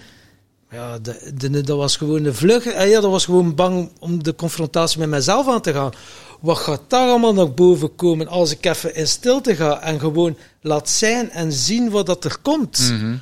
Man, man, man. Nou ja, ik ben er nog volop in bezig. Maar ja, nu, begin ik het, nu ga ik het ook omarmen. Is er verdriet? Mag ik het omarmen? Ja. En dan moet ik het niet verdoven of wegduwen van, ja, nee, nee. Dat verdriet wilde iets zeggen, dat heeft de functie. En Ja, ja. dat is wel mooi. Maar ja, ten zin, ik kan je nu ook niet doen dat ik hier al de monnik ben die hier verlicht zit. Je begint een beetje boven die bank te zweven nu je dit aan het vertellen bent. Nee, ja, volgens mij hebben we daar gewoon allemaal ons hele leven nog onszelf in te ontwikkelen en te leren. Maar ook daarin mogen we mild zijn en eh, het hoeft ook niet allemaal nu, toch? En misschien Nee. is het niet eens in dit leven, is het ook nog in een volgend leven. Hè? Dus eh, het, het, het, Sowieso. het houdt hier ook niet op. Tenminste, dat is waar ik in geloof. En, Ja. En wanneer is het zo goed genoeg voor Klaas? Wanneer is het voor jou goed genoeg? ja. Want dat is ook zo een dat ik lang op zitten chicken heb. Want sommige mensen kunnen zich nooit gelukkig voelen. Omdat ze niet weten wanneer dat goed genoeg is. Ja. Maar die vraag krijg ik wel eens vaker. Van wanneer, eh, want ik, ik heb het idee als ik nu eh, mezelf wat meer ga terugtrekken, handen losgelaten en ik, ik zou nu even niks meer doen, zeg maar. Dan heb ik het idee dat dat wat we tot nu toe hebben neergezet, dat het nog te dun is of zo. Of nog, nog onvoldoende bestendigd is. Dat het dus ook weer zomaar, ja, als een kaartenhuis klinkt overdreven, maar ik denk dat we ook nog echt nog steeds wel met het fundament bezig zijn. Hè? Vitalogie als gedachtegoed. Eh, terwijl we echt al super mooie dingen hebben gecreëerd. Hè? Dus eh, dat- ik doe niet tekort aan wat we nu eh, al hebben neergezet. Maar ehm, gevoelsmatig ben ik nog wel in deze fase nog even de aanjager om, om het echt gewoon zo neer te zetten dat je er gewoon niet meer omheen kan, zeg maar. Mhm. Als ik dat gevoel los kan laten, dan is voor mij eh, eh, genoeg, weet je. Ik heb, ik heb geen ambitie om de grootste van Nederland te worden. Ik heb geen ambitie om rijk te worden. Ik heb geen ambitie om, eh, weet ik het wat allemaal. Ik wil gewoon de steen verlegd hebben in de rivier. Ik wil dat mijn leven straks zin heeft gehad. Want ik heb, Ja. eh, als je het dan over de purpose in life hebt. Mijn vrouw en ik hebben geen kinderen. Ook dat is een heel traject geweest. Voor degenen die mijn boek hebben gelezen, die eh, zien dat het ook niet zonder slag of stoot zou gaan. Maar dan ga je dus wel op een gegeven moment herijken. In het leven ga je denken, oké, en wat ga ik dan nalaten? Hè? Want dat is natuurlijk het meest makkelijke purpose in life. Ja, je zet een ja. kind op de wereld en je hebt eigenlijk instant eh, purpose in life. Tenminste, eh, voor 99,9% werkt dat zo. Er zitten altijd uitzonderingen natuurlijk. Maar ik heb dus naar iets anders moeten gaan ja, zoeken. Klinkt zo, dat is het niet. Het, ontstond voor mij iets anders. Ik zeg niet dat het bedrijf mijn kindje is, maar het gedachtegoed misschien in, in, in, in die zin wel. Dus als ik dit na kan laten, dan weet ik dat als ik er straks niet meer ben, er zijn, ik, ik, ja, ik, heb, ik heb die steen eigenlijk al verlegd. Weet je, er zijn vitologen, er, er is al een beroepsgroep, er, het boek gaat nooit meer weg. eh, dat, dat is er altijd. eh, eh, en, en wie weet als straks als vak of vitologische scholen zijn.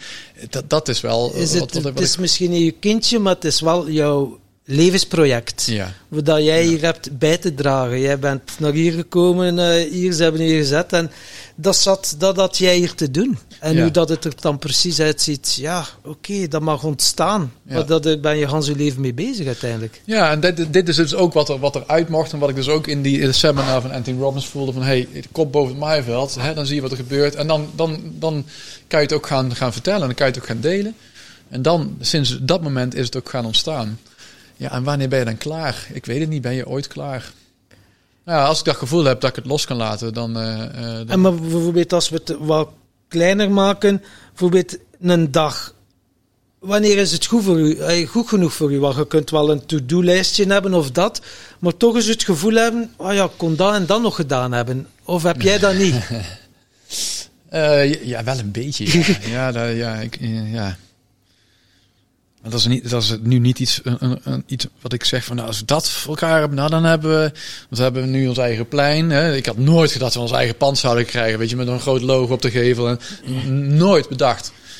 Ehm, maar ja, dus ook niet gevisualiseerd? Ook niet gevisualiseerd? Nee. Oké. nou ja, in zoverre, eh, jawel, maar dat zijn we aan het creëren nu in het bos. Dus hè, bij mij op het terrein zijn we aan het bouwen. En er zou een eigen trainingslocatie komen, waar we kleine groepen, bij mij ook in het voedselbos, dat we ook echt gewoon een, een echte blue zone aan het creëren zijn daar eh, eh, eh, bij ons op de locatie. Maar toen kwam dit in één keer op het pad. En dit is wel even next level, terwijl wat ik daar in het bos heb, dat, dat is eigenlijk wat ik voor ogen had, zeg Dat maar. kan dat dit nu tussenfase ontstaan zijn. is, Dat ja. kan, ja, ja, ja. Ik, ik weet het ook ja, niet, joh. ja, ja, Ja. mooi. Het enige wat ik nu zie is dat dit de plek mag worden waar ontmoeten mag. Hè? Zoals er ook mooi op de als payoff staat. Waar mensen gewoon kunnen zijn. Waar we verbindingen leggen. Waar mensen elkaar kunnen inspireren. Dus het is niet alleen ons kantoor. Hè? Dit is straks open voor iedereen. Als je iets met vitaliteit hebt. En je zoekt een plek waar je gewoon geïnspireerd wil raken. Waar je mensen wil ontmoeten. Waar je wil kunnen werken. Je kunt een coachruimte huren. Je kunt een trainingsruimte huren. Je kan gewoon een flexplek. Gewoon lekker koffie, thee drinken. Met elkaar eh, praten. That's it. Ja, het is, het is een plek straks voor iedereen. En eh, Die voel ik ook met Tim Tom podcast, joh. Ja, om mensen samen te brengen en zo. Ja, het is Ja. wel eh, mooi. Om, eh, Ja, wij weten ook nog niet wat er gaat gebeuren en Nee. hoe het gaat ontstaan. Als ik drie jaar geleden had ingevuld waar we nu staan, waar we nu overal zitten en wat we allemaal hebben meegemaakt, ja, dat, dat was niet in te vullen. nee. nee. Ik zat zelfs te twijfelen om een podcast te doen. Dus eh, Oh, wauw. ja. Maar dit is de- jou- jouw metafoor. Hè? Kijk, eh, we, we, we zijn die, die kastanje of die eikel, whatever. We zijn het nu aan het water geven en er komt iets moois uit. En ja, hoe groot die boom gaat worden, weten we niet. Hoeveel ruimte die krijgt met andere bomen, weten we ook niet. Weet je? Het enige wat we kunnen geven is een water geven en liefdevolle aandacht. wie weet ontstaat er heel bos. Ja. Wie weet staat er, ja, who knows. Ja. Wij hebben nog een vraag van de vorige gast. Ja, dat, was, dat was nu eigenlijk de voorbespreking. De want we beginnen ja. altijd met onze vraag van de vorige gast. Dus je mag aanzetten. We beginnen met de podcast nu. ja. We draaien even terug. Ehm, wat was die vraag alweer? Ja, je had hem in je Yes. Als je opnieuw mocht beginnen, van welke leeftijd zou je beginnen met persoonlijke groei? Dat is een mooie vraag. Hm? Als ik nu... Ja, ik heb eigenlijk...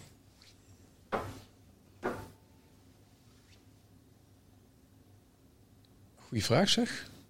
Ja, eh, het liefst zo jong mogelijk natuurlijk. Ik, eh, ik ben nu een beetje op mijn... Wat zal het zijn? 25e begonnen of zo, 26e. Wauw. Ah, ja, ja. Wel al wat jonger, maar Ja. niet super jong. Zo'n talentprogramma vanuit werk. Daarna heb ik zelf ervoor gekozen om NLP te doen. NLP Practitioner, Master. Ook- Ook, zelf ook, betaald, ja. dus niet ineens vanuit werk. Ja. Maar ik denk dat... Ja... Ik denk als jong volwassene had ik er wel meer mee van doen gehad. Ik heb ooit een keer een stagiaire gehad. Ze was 19 jaar. En ze was al zo levenswijs. Ze, was, eh, ze deed de opleiding psychologie. Toegepaste psychologie. Ik denk, jeetje, als ik zou weten wat jij nu al weet op jouw leeftijd. Ik werd er ook emotioneel van in de nabespreking. Omdat eh, het raakte me zo hoe zij naar de wereld kijkt, hoe ze ermee bezig was. Hoe ze eh, keuzes al maakte. Ik denk, daar, daar had ik rond die leeftijd eigenlijk ook wel meer van willen weten al. En dus de, de antwoord op de vraag is misschien wel 18, 17, 18, 19 jaar zo'n beetje.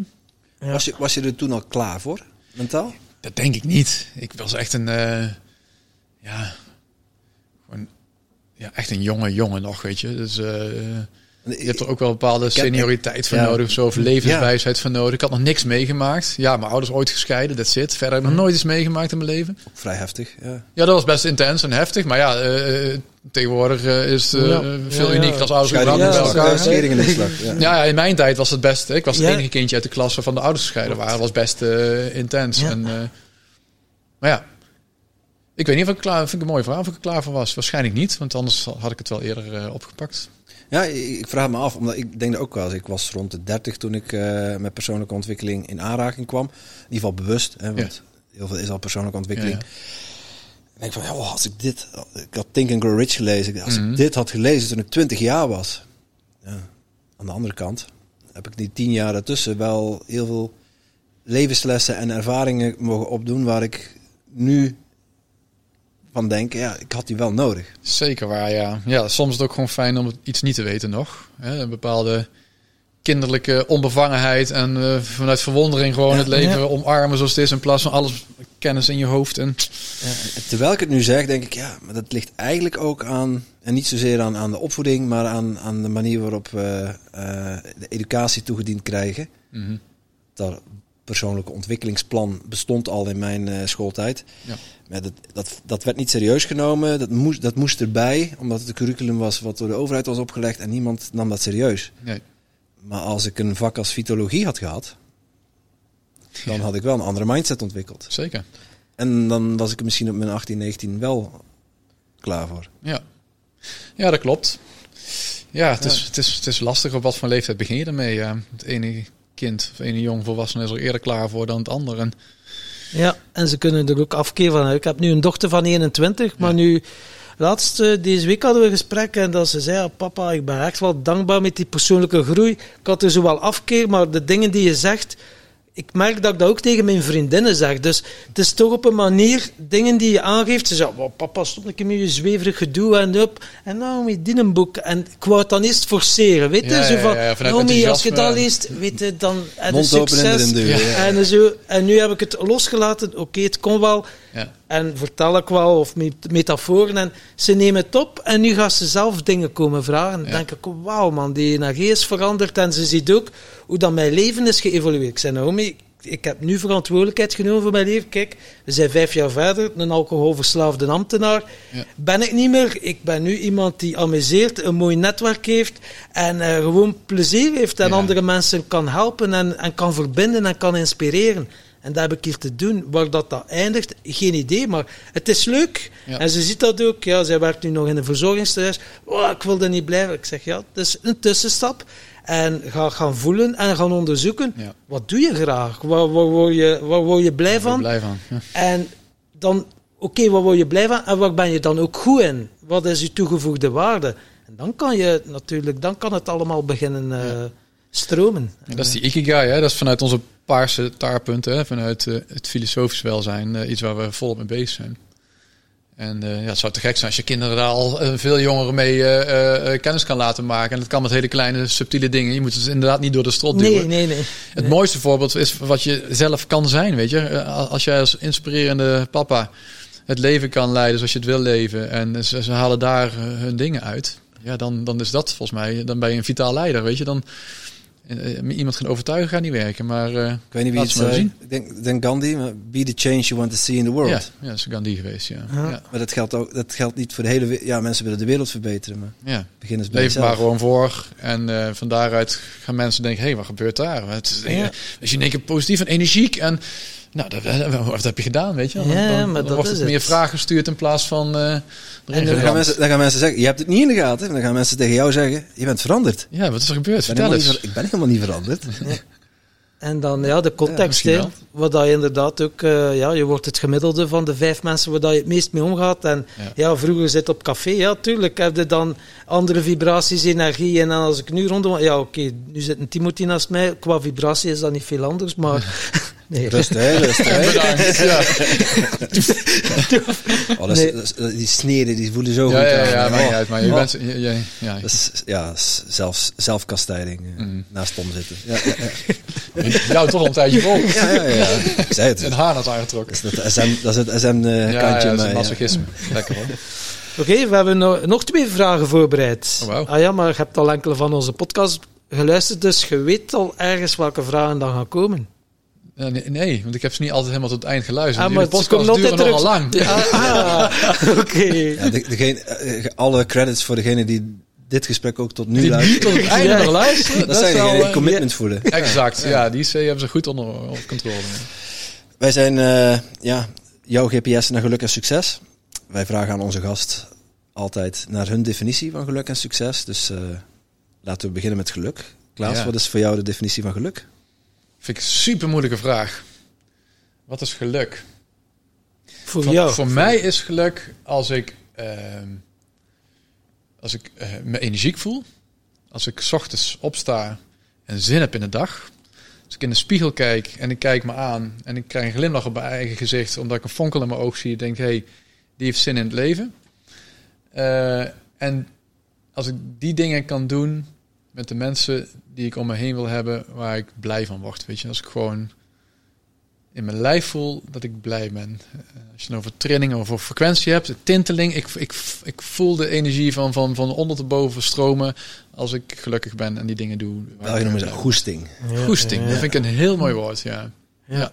ja daar word Ja. ik ook blij van. Ja, dat is mooi. Ja. Dat is voor mij geluk. En dat kan in een hutje op de hei zijn, of dat kan inderdaad eh, een prachtige villa zijn, of alles ertussenin. Het gaat dus niet om de, om de, om, om, om, om de spullen, om de materie. Het gaat om eh, het zijnsniveau, het gevoelsniveau wat ik op dat moment ervaar. Mooi. En ja, als je denkt aan geluk, denken we ook aan succes. Wat is voor jou de definitie van succes? als ik gelukkig ben. Ja, ja, ja, kan. Ja. nou ja, dat. Ja. En ook het ongeluk eh, kan omarmen en kan accepteren. Want het kan namelijk niet altijd gewoon happy, peppy, leuk en vrolijk zijn. Weet je, ik geloof echt wel in die dualiteit van het leven. En ik heb gewoon eh, eh, echt wat pittige jaren achter de rug. Met verschillende overlijdens. En nou ja, ja, voor degene die een boek hebben gelezen, dat waren geen fijne jaren. En dan kan ik niet eh, intens gelukkig zijn. Ik kan wel gelukkige momenten daartussen hebben. En er zijn ook periodes geweest, zeker in de flow waarin ik nu zit, waarin alles in goud lijkt te veranderen, waar ik echt wel heel gelukkig ben. Eh, maar ja, het is, een, ook daar weer de cadans van het leven, weet je, met, met de ups en de downs. En ik hoop dat als ik straks terug kan kijken op mijn leven en ik kijk naar mijn ECG van het leven, dat die meer ups heeft gehad als downs, dat dan wel. Maar dat er wel gewoon een mooie cadans in zit, weet je. Dat is, eh, dat is ook wel kloppend. Ja, want eh, als je er zo in het kliniek ligt aan eh, zo'n monitor en je hebt de flatline, dat is, eh Nee, dat is niet. daar word je niet gelukkig nee, van. Nee, hè? bij Albert Zonneveld was dat eh, Ja. de- ja, ja. Ja, Dat, dat ja. hoort, ook, hoort ook gewoon bij. Die- Exact, ja. up Die flatline is, dat is niet goed, nee. Ja, tenminste, dan ben je dood. Maar eh, Ja, want eh, je zegt ook wel al enkele pittige jaren achter de rug. Hoe gaat Klaas om met tegenslagen? ja, eigenlijk best oké. Ik trek me wel wat meer terug. Ehm, omdat ik die ruimte ook nodig heb. Ik ben wel iemand die het zelf probeert op te lossen en wil oplossen. En daar zou ik nog wel wat meer in mogen delen en eh, mensen deelgenoot maken van wa- wa- wat er in me omgaat. Dus je zal het wel aan me zien. Maar ik zal het niet proactief delen. Mensen moeten het vragen van Klaas, hoe is het? Dus ik mag dat zelf wel wat meer delen. Aan de andere kant wil ik ook gewoon als mens gewoon wil ik plezier brengen, wil ik fun brengen, wil ik energie brengen. En eh, dus ik nou eenmaal als persoonlijkheid gewoon voor een deel in elkaar. Ik wil niet zeggen dat het alleen maar zo moet, maar dat is wel waar ik gewoon blij van word. Ja, Ehm, dus als ik dat niet ben, dan, dan trek ik me gewoon wat meer terug. Dan wil ik andere mensen ook niet te veel mee lastigvallen. Weet je, die ja. gun ik ook gewoon. Die, die gun ze ik zo goed, terwijl dat je aan het praten bent. Ja, ja, ik ben ontzettende pleaser. Ja, Ja. ja. ja.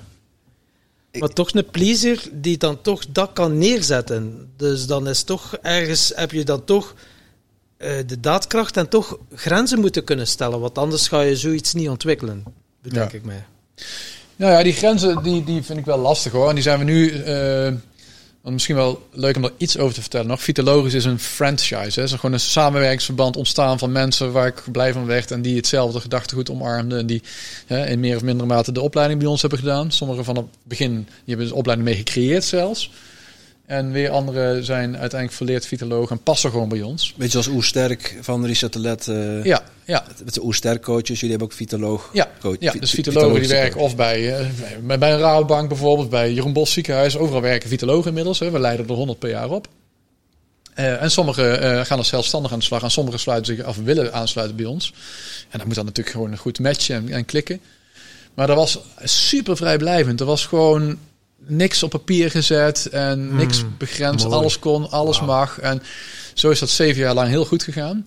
Alleen we begonnen natuurlijk behoorlijk te groeien. Ook grotere en serieuzere klanten die ook steeds meer van ons verwachten en eisten. En ook dingen op papier wilden hebben. En ook een grotere financiële commitment. Eh, en ja, we hebben afgelopen jaar dus wel even de dingen wat meer op scherp moeten zetten met elkaar. Van hé hey jongens, eh, we beginnen een, een bedrijf te lijken. We zijn nog steeds een franchise. Hè? We noemen het niet een franchise, maar een Mm, franchise. Maar wel met benefits. Dus we zijn eh, eh, friends with benefits, omdat we wel de vruchten willen plukken eh, van elkaars eh, activiteiten. Eh, dus we hebben een paar dingen op papier moeten zetten. Dus we hebben één one-pager. Dus dat hoort natuurlijk bij een bedrijf. Er hoort een one-pager bij. Dus we hebben één document gemaakt met eh, de zeven zinnige zaken. Het zijn zeven afspraken die we met elkaar gemaakt hebben. En voor de rest hebben we niks op papier staan. Wauw, dat is mooi. Ja. De, de zeven zonden van vitologie. Ja, ja, ja. En de zonde vond ik dan heel zwaar klinken. Maar daarom, hè, en, en, en het zijn zeven zinnige zaken geworden. Zeven zinnige Ja. dingen die je gewoon met elkaar af De zeven, ja. zonnige zonden. Ja, ja, dat. Ja, ja. Ja. je moet gewoon toch eh, in de samenwerking, zie je ook in de vriendengroep, je, je hebt gewoon geschreven en ongeschreven regels. Ja. En je moet elkaar er ook op aan kunnen spreken. En eh, ook, eh, ja, als je beloftes maakt richting eh, bedrijfsleven, die moet je ook waar kunnen maken met elkaar. En daar eh, hebben we deze stap dus voor gemaakt. Dus we hebben daar wel in moeten begrenzen. Dus ook afscheid genomen van wat mensen. Ja, ja, Of ja. mensen hebben afscheid genomen van ons. Beide is gebeurd afgelopen jaar. En dan neem je echt wel de beslissingen met zeven mensen. En het moet altijd unanimiteit zijn dan. Eh, nee, nee, nee. Die zeven eh, mensen, de, de, de, die, die heb je zelf nu bedacht. Want we hebben, Ah, ja. we hebben, er, we Welke hebben er zeven meer. mensen? Ah, ja, het zijn meer mensen. Ja, ja, En, maar eh, ik zeg, moet met een Z beginnen. Nee, nee, het zijn zeven, zeven zaken. zaken. En, en eh, dat zijn de afspraken die we met elkaar gemaakt Ja, hebben. Hebben we ja. allemaal ja tegen gezegd. Eh, dus als eh, alleen besluitvorming, dat, dat gaat natuurlijk niet met de hele, hele Nee. club. Daar hebben we een, een bestuur voor eh, ingericht. Dus dat is ook weer een formeel iets. Dus Ja. we hebben drie personen in het bestuur. Waarmee we gewoon de koers bepalen. Dat uiteraard delen met alle andere aandeelhouders. Ja. En Ja, is dat de, de ideale voor jou? drie mensen in het bestuur die dan toch de lijnen of toch de, de beslissingen nemen met drie? Ja, omdat als ik, want ik, als ik het doe, dan is het heel eenzijdig. Dus eh, ook ik heb daar een klankbord in Ja. nodig en een Noemen ze een sparringspartners. dictatuur, hè? Dat noemen ze dictatuur, ja. Poetin gaat, dat gaat best goed, tot op zekere hoogte. Maar nee, zo wil ik eh, eh, onze organisatie niet, eh, niet, eh, niet leiden. En uiteraard, kijk, we hebben een, een, een franchise van eh 24 personen op dit moment. En die hebben allemaal inspraak. En iedereen, iedereen's mening doet echt toe, weet je. Dus we hebben regelmatig momenten met elkaar waarin we kunnen delen van... hé, hey, waar sta je, waar loop je tegenaan, wat gaat goed, wat kan beter. Nou, dat wordt allemaal meegenomen. Maar de definitieve besluitvorming doen we wel in het bestuur, ja. Dat we toch met een driekoppig bestuur daar... Wauw. eh, vanuit verschillende inval- invalshoeken... plus alle belangen van de aandeelhouders daarin meenemen. Want elke franchise-ondernemer is ook aandeelhouder geworden... sinds eh 1 januari Oké. afgelopen... Ja. Komt daar ook weer een stukje terug. Ja, dus de community, hè, het is een, een, een community, die is van iedereen. En niet alleen maar op papier en met, met mooie woorden, maar ook nu eh, eh, in euro's. Ja. Dus eh, ook eh, de winst die we maken wordt gewoon gedeeld met elkaar. Ja, pra- prachtig gedachtegoed. Ja, Ja. Ik, eh, dat de wereld nood heeft aan dit soort eh, bedrijfsstructuren. volgens mij is dit wel de nieuwe manier van samenwerken. Ja, het, het, het oude systeem werkt gewoon niet meer, het klopt De- gewoon niet meer. De aandeelhouders, de drijfveer van aandeelhouders is anders. Ja.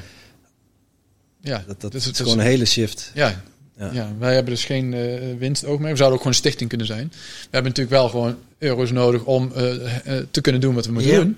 Hè, de auto moet rijden, het pand moet betaald worden. Dus een magazine wil je ook gewoon kunnen maken. Je wilt gedachtegoed kunnen delen. Dus daar, zijn gewoon, daar is wel geld voor nodig, maar dat is geen doel op zich. Gedachtegoed delen is een doel op zich. En Als je daar dan financiële middelen voor nodig hebt, nou, dat betekent dat we eh, daar ook geld moeten vragen voor wat we doen. Ja, Ja. ja. prachtig. Heel mooi. Tot slot willen we jou nog vragen om eh, een vraag te bedenken voor de volgende gast. Ja. Een vraag bedenken voor de volgende gast. En dan zit ik even. Dan popt er eentje in me op, maar dat is, die Ja. vond ik te makkelijk en te flauw. Dus dan meteen de kritische eh, Klaas hier. hè. Want dan wil ik hem ook gelijk even wat filosofischer eindigen dan. Nu, nu, Weet je- nu zit ik op mijn honger en wil ik weten wat het is. eh. Ja, de meest simpele vraag is: eh, hoe, hoe fit en vitaal voel je je op dit moment? En, en wat zou je kunnen doen om eh, je fitter te voelen? Ah, wel. Dat zou een vraag kunnen zijn. Maar je, je voelt hem. je Ja, ik vind hem wel wat, wat plat. En eh, wat, eh, wat kort door de bocht. En eh, te, te obvious. Dus wat ik leuk zou lijken is om misschien gewoon een, een, een, een willekeurig kaartje pakken uit, Oké. Uit eh, de, de, de, de box. Of dat kunnen jullie, dat is misschien wel leuk, dat jullie die box meenemen naar de volgende gast. En daar gewoon één vraag uit pakken voor die Ah, persoon. En dan op ja. de, of hem, hem of haar dat zelf laten pakken. Ja, de box. Dan krijg je de vraag die voor hem of haar eh, Ja, van toepassing mooi. is. Als ik het jou laat kiezen. Mhm. Dat is waar. voor de ander, ja. Die de andere gast nodig. Hmm, Hij weet ze uit zijn hoofd zetten. hè. nee. Hm. Oké. Mag hem wel voorlezen. Oh ja, de vraag is, waar ben je dankbaar voor? Oké. En dat is een ogenschijnlijk hele simpele vraag. Maar dat is in onze trainingen misschien wel het belangrijkste inzicht dat we mensen mee willen geven. Want als je namelijk jezelf die dankbaarheidsspier kan trainen, dat is gewoon een effectief bewezen interventie, waardoor je echt gewoon gelukkig in het leven kan gaan staan. Als je daar dagelijks bewust van bent. Dus eh, dat is een mooie vraag voor de volgende Ja. gast. En eh, hoe train jij die eh, dankbaarheidsspier? Ik doe dat door een Moleskine boekje in mijn sokkela. Nachtkastje. En eh, nou, niet meer elke dag, dan- zou ik eh, liegen. Maar ik doe nog regelmatig, ik denk één, twee keer per week, doe ik eh, aan het einde van de dag opschrijven waar ik dankbaar voor ben. Met name wanneer ik het heb dat ik het even weer aandacht mag geven. Net voor het slapen? Net voor het slapen. Ik heb het een tijd lang heel lang elke dag gedaan. Ja. Dankbaarheidsdagboekje. Even een dankbaarheidsdagboekje. schrijf ik drie dingen op waar ik voor die dag dankbaar voor was. Voordat ik Ah, ga ja. slapen. Maar dan is er nog een verschil. Je kan het al opschrijven, maar het niet voelen. Dat, is dat zeker is ook waar. wel, want heel veel mensen denken, ah ja, een boekje, ah, dankbaar voor dat, dat. Maar dat is wel nog een dag en nacht verschil dat je het echt voelt. Oh, dankbaar voor stromend water, dat je echt wel zegt, Yes. wauw. En het, eh, Mooie toevoeging, ja. Dat, is- dat is dan uiteraard wel de koppeling die je dan moet maken. Want het alleen maar vanuit je hoofd opschrijven, dat gaat niet zoveel toevoegen. Je moet hem ook echt op dat moment even voelen. En er echt even dankbaar voor zijn. En misschien zelfs wel op dat moment uitspreken. Ja. Dat doet ook alweer wat extra. En het opschrijven maakt natuurlijk een mooie borging en verankering. Ja, mooi. Nu, mensen die ah, nu die een podcast hebben gehoord en die zeggen, wauw, ik wil ook eh de dag van de vitoloog vitologie, worden. daar ben je eh, te laat. Ja, Die moeten wachten tot het is 2024. uitverkocht, ja. En, En mensen het- kunnen het wel al in de agenda zetten, denk ik. Ja, het is altijd op 66 7 dagen maart. na- Ja. Of een schrikkeljaar is op 6 maart, want dan eh, heb je natuurlijk een dag extra. Tuurlijk. Ja. Ah, ja. En dus eh, mensen dan zeggen, wauw, ik wil ook zo coach worden of meer of opleiding voor. Hoe kunnen ze jou vinden? Of waar kunnen ze terecht? eh? Als je eh, op vitoloog googelt, dan kom je uiteraard bij ons terecht, want het is een, eh, een beschermde titel. Het, ma- het makkelijkste is om naar de Vita Academie te gaan, www.vitacademie.nl. Dat is de opleidingsinstituut waarbij je dus eh, de opleiding tot vitoloog kan kiezen. En dan word je een jaar lang klaargestoomd om dat wel beheerde post-HBO-diploma te ontvangen en jezelf vitoloog te mogen noemen. Wauw. Mooi. We zetten het eh, onder. eh, we maken altijd een shownote, dus we zetten het eronder. eh dat mensen. eh, ja. Er lustig op los kunnen klikken. ja. Ja. Superleuk. En als mensen dit gesprek waardevol vonden, dan ja, misschien leuk om... eh, jullie zitten ook op Instagram, Facebook. ja, met het bedrijf wel. Ja, persoonlijk niet, maar met Vitalogisch en Vita Academie zit op en Instagram. hoe kunnen ze jullie vinden? Uh. Vitalogisch of Vita Academie, ja. Advitologisch. Ja. Ja, tag, tag Attenton Podcast, tag Advitologisch. En Ja. laat even weten ja, welk inzicht je uit deze podcast hebt gehaald. Dat, eh, Ja. En misschien, het is al lang geleden dat ik nog een keer gezegd heb, maar onze luisteraars houden van cadeautjes. Heeft Klaas misschien iets aan onze luisteraars, of eh, aan de luisteraars die eh, een leuk eh, inzicht deelt met ons? Zeker, zeker. Als je het leuk vindt, kan ik een aantal boeken ter beschikking stellen. Eventueel gesigneerd voor de Ja. echte liefhebbers. Ja. Tof. Dus dat kan ik sowieso beloven.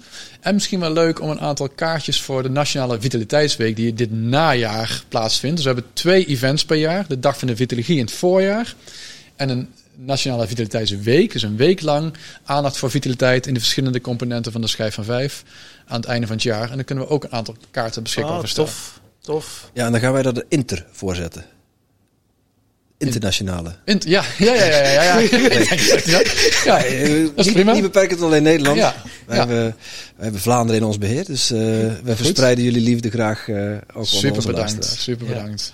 Dankjewel. Als mensen daar eh, ja, interesse in hebben, surf naar eh, www.timtompodcast slash vitalogie. En eh, ja, meld je daar aan en dan kun je kans maken op een gesigneerd boek of een leuke, een leuke week. Heel erg bedankt voor jullie Ja. openheid, voor jullie eh, mooie vragen en jullie oprechte interesse. Ik heb, eh, het was een heel eh, fijn en prettig gesprek of ja, ja eh, dialoog ervaren. Jullie hebben mooie, mooie vragen gesteld. Ik heb wel het gevoel dat ik veel te veel aan het woord ben geweest, maar dat is misschien ook wel het doel van deze podcast, weet je, als gast. Maar eh, Ja, als, Tom, als Tom heel veel begint te praten, dan... dan is- kap jij hem af. Ja. Je hebt hem door. Inmiddels weet ik een beetje hoe jullie werken. ja. Ja. Leuke vibe, dankjewel man. Dankjewel. Dankjewel. Het is eh eens gelijk zo. Mm. En jij natuurlijk ook super bedankt om te luisteren naar deze podcast. Voel jij je geïnspireerd? Je zou ons een enorm plezier doen door ons 5 sterren te geven of een review achter te laten in jouw favoriete podcast-app. En wil je geen enkel inspiratiemoment missen? Abonneer je dan op onze podcast of volg ons op social media at Tim Tom Podcast. Oké, dan moet je weer terug aan de Tom. Hè?